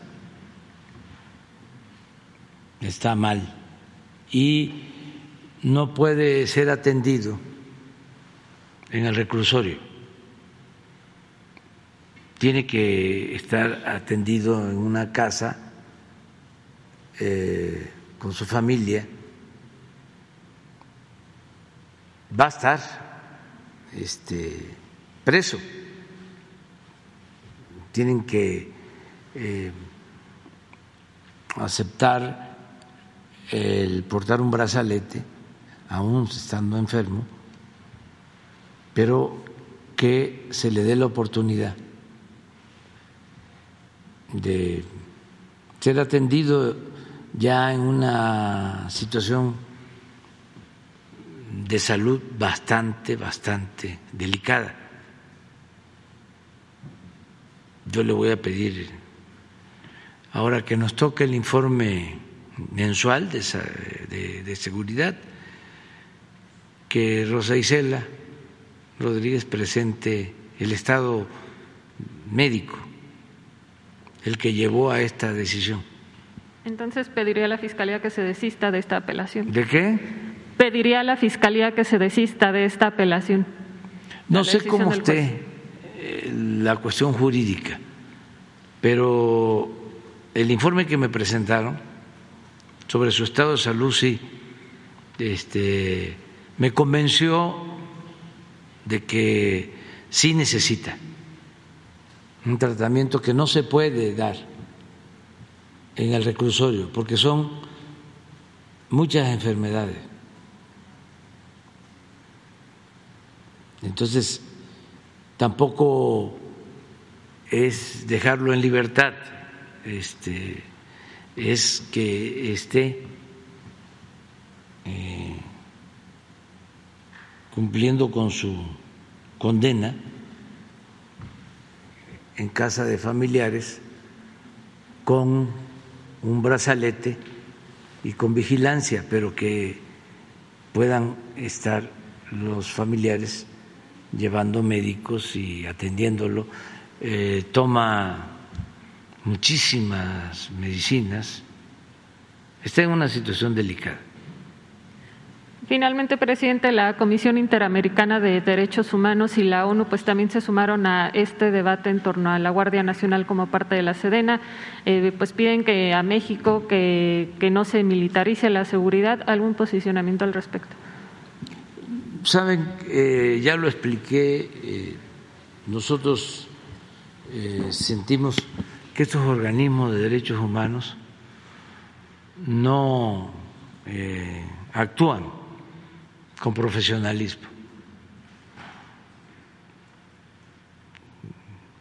Son muy tendenciosos y muy conservadores.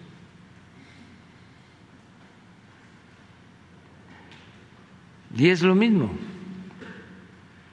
de nuestros adversarios. Siempre guardan silencio,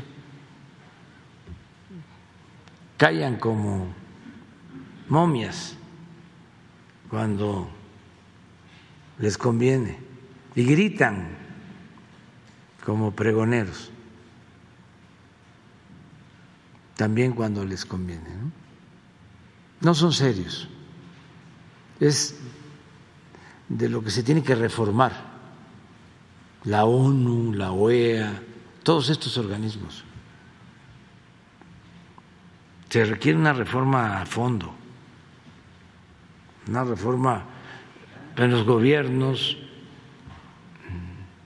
eh, ya no seguir permitiendo que organismos internacionales impongan a los países sus políticas económicas.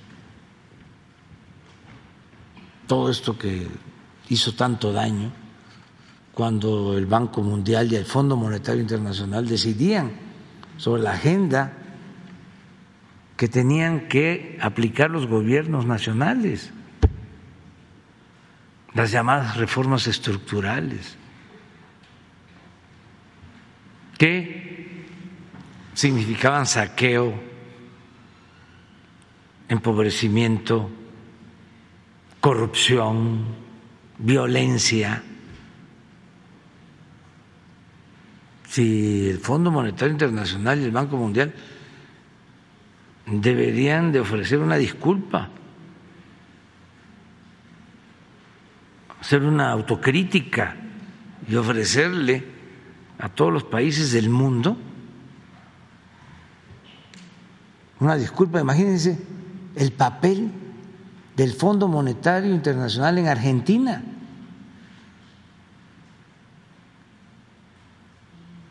Que para mantener en la presidencia a un gobernante afín a su política neoliberal, le otorgan créditos más allá de la capacidad de pago de Argentina. En vísperas de las elecciones. Claro que quiebra el país y ellos no aceptan su responsabilidad y no ayudan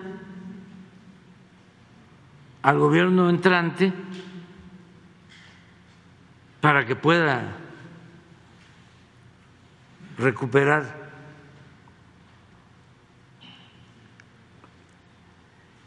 la economía de Argentina.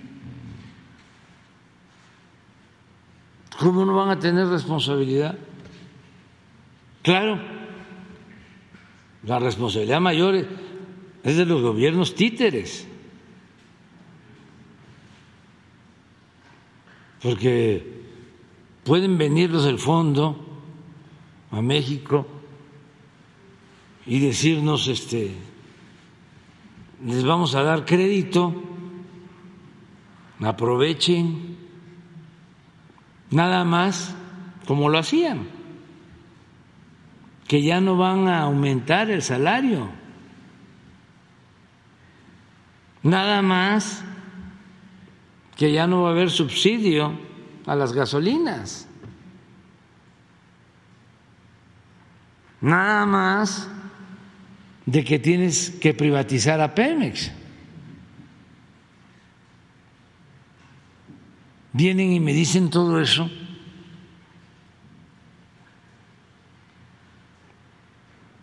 Bueno,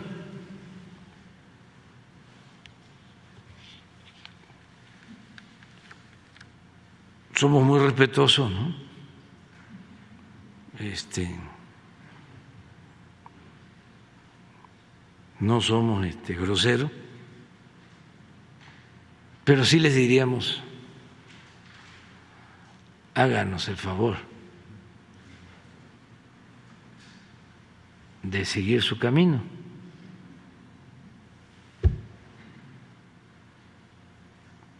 El problema mayor es ese, que les abrieron las puertas. Y la agenda que aplicaban en México la aplicaban en Argentina y la aplicaban en España y la aplicaban en todos lados. Y eso resultó un rotundo fracaso. Entonces se requiere una reforma.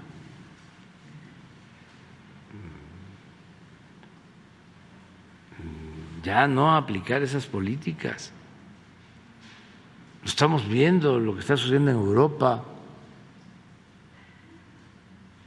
La gente ya no quiere eso.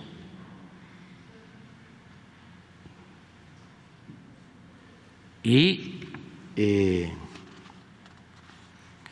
vamos a continuar nosotros con nuestro programa, eh, nuestro plan, y en el caso de Estados Unidos vamos a seguir manteniendo muy buenas relaciones, una política de buena vecindad. Muy bien, ya me tengo que ir porque 175 años de la gesta de los niños héroes. De los niños héroes. ¿eh? No endeudar al país. Eso es Sí. No vamos a endeudar a México. Ah, eh, miren, eh, les explico. Eh, estaban en una casa dos, tres personas, este, empezaron, llegó la policía, dispararon, alguien amenazó con una bomba, con una granada, y este se entregó el señor de la granada, hubo un muerto, este, luego eh, quemaron un tráiler o intentaron quemarlo porque no se quemó todo afortunadamente este, como parte de la protesta y se detuvo a uno de los que participó en estas protestas. Eh, no sé, pero cuando se detiene a algunos este, dirigentes de bandas, eh, a veces para eh, tratar de eh, impedir la acción de las corporaciones, pues hacen propaganda. En este caso hasta transmitieron en vivo. Y lo de los camiones eh, que les prenden fuego tiene ese mismo propósito. Sin embargo, pues se tiene que aplicar la ley. O sea, eh, puede ser ruidoso, escandaloso, sensacionalista, amarillista, pero pues se actúa. Afortunadamente eh, no fue tan grave, desde luego deseamos que esto no pase, fue más un asunto de propaganda y en redes, porque fue una transmisión en vivo. Y nuestros adversarios, pues ya saben, se dan gusto. Se dan gusto. Ya se está trabajando en todos lados. La Guardia Nacional está actuando. Por eso son estas respuestas también, porque se está actuando este, y eh, no hay impunidad. Cero corrupción y cero impunidad. No hay lo de la venta de plazas. No. Sí se acuerdan de eso, ¿verdad? No se tolera lo de la venta de las plazas. Sea quien sea la autoridad local que se atreva a proteger a la delincuencia. Ya eh, es distinto todo. Y vamos avanzando, este, poco a poco. Y ojalá, y ahora que se van a reunir los diputados, este, se apruebe el que se siga eh, apoyando a la Guardia Nacional en la Secretaría de Marina y en la Secretaría de la Defensa. Y vamos a seguir con el debate porque no es militarización. Vamos a seguir el debate. Este, y vamos a seguir probando de que no se violan derechos humanos y que se cuida a la gente y que no hay masacres y que no hay tortura ni montajes como los que habían, como los de Lolet de Mola y eso. Ya eso ya se acabó. Este, y no se protege eh, a nadie. No hay impunidad. Entonces, lo que queremos es proteger a la gente, proteger a los ciudadanos. A lo mejor los que no quieren que la Guardia Nacional esté apoyada por el Ejército y por la Marina es porque quieren, este, en el mejor de los casos, que nos vaya mal. que puedan decir, miren el gobierno de la transformación, cómo está la violencia. Un poco lo que vino aquí a decir Ramos, ¿se acuerdan? que puedan tener eso como eh, em, prueba.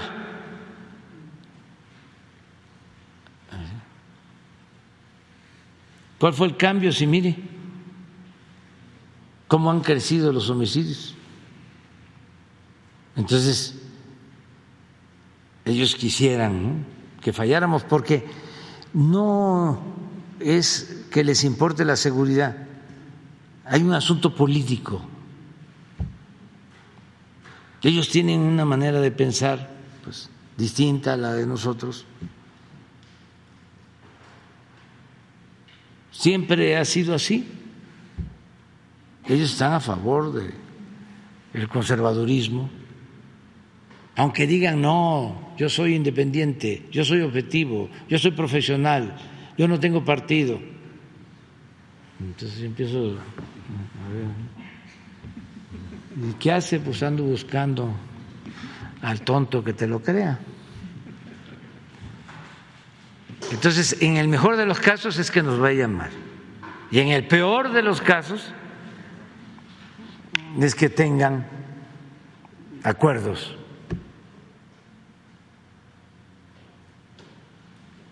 Y no quieran que se terminen los ilícitos o sea, que ya no haya este, eh, estos eh, castigos o que ya no se actúe. Porque la verdad, no se actuaba, no se protegía a la gente. Era eh, muy espectacular todo. Y bueno, montajes y telenovelas y pura faramaya. Pero en los hechos, ¿qué iban a hacer con 20 mil operativos de la Policía Federal sin cuarteles, sin apoyo, sin disciplina? metidos en eh, cuestiones ilícitas, ¿qué iban a hacer? De, ¿Cómo protegían a la gente? Pues no había protección. Y si nos vamos arriba, pues qué protección se podía esperar si el secretario de Seguridad Pública estaba vinculado a la delincuencia. Entonces, ese es el asunto ahora con lo de la Guardia Nacional, que está funcionando y hay resultados y por eso pues no quieren.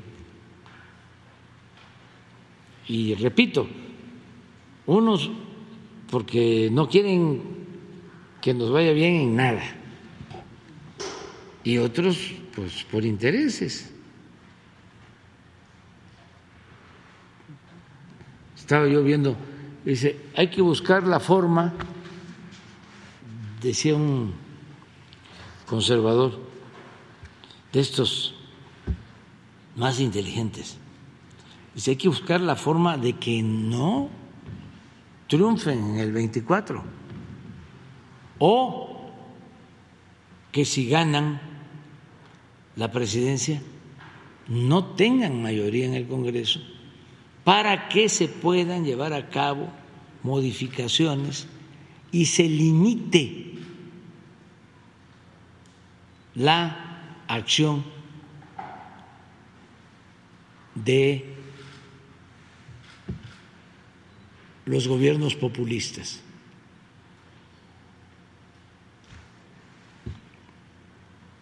O sea, que el presidente, sea quien sea, esté atado. O sea, si tienen mayoría en el Congreso, entonces van a declarar un poco lo que ya se hizo durante eh, el periodo neoliberal, pero que no les alcanzó del todo, porque este, no ataron por completo ¿no? al presidente. Pero lo que están pensando es saber que el Congreso tome medidas para que eh, Pemex, pero con mucha claridad, sin dar oportunidad a ninguna interpretación, y la Comisión Federal de Electricidad tengan el mismo trato que Shell y que Verdrola, para que así no haya este, estos supuestos monopolios, pero ni siquiera el mismo trato, que desaparezcan. Eso es lo que está en el fondo, ¿no? Son dos proyectos distintos, contrapuestos de nación. Y vamos avanzando, vamos avanzando, y yo estoy satisfecho, estoy contento porque la gente está este, apoyándonos bastante y no vamos nosotros a traicionar al pueblo. Bueno, vámonos.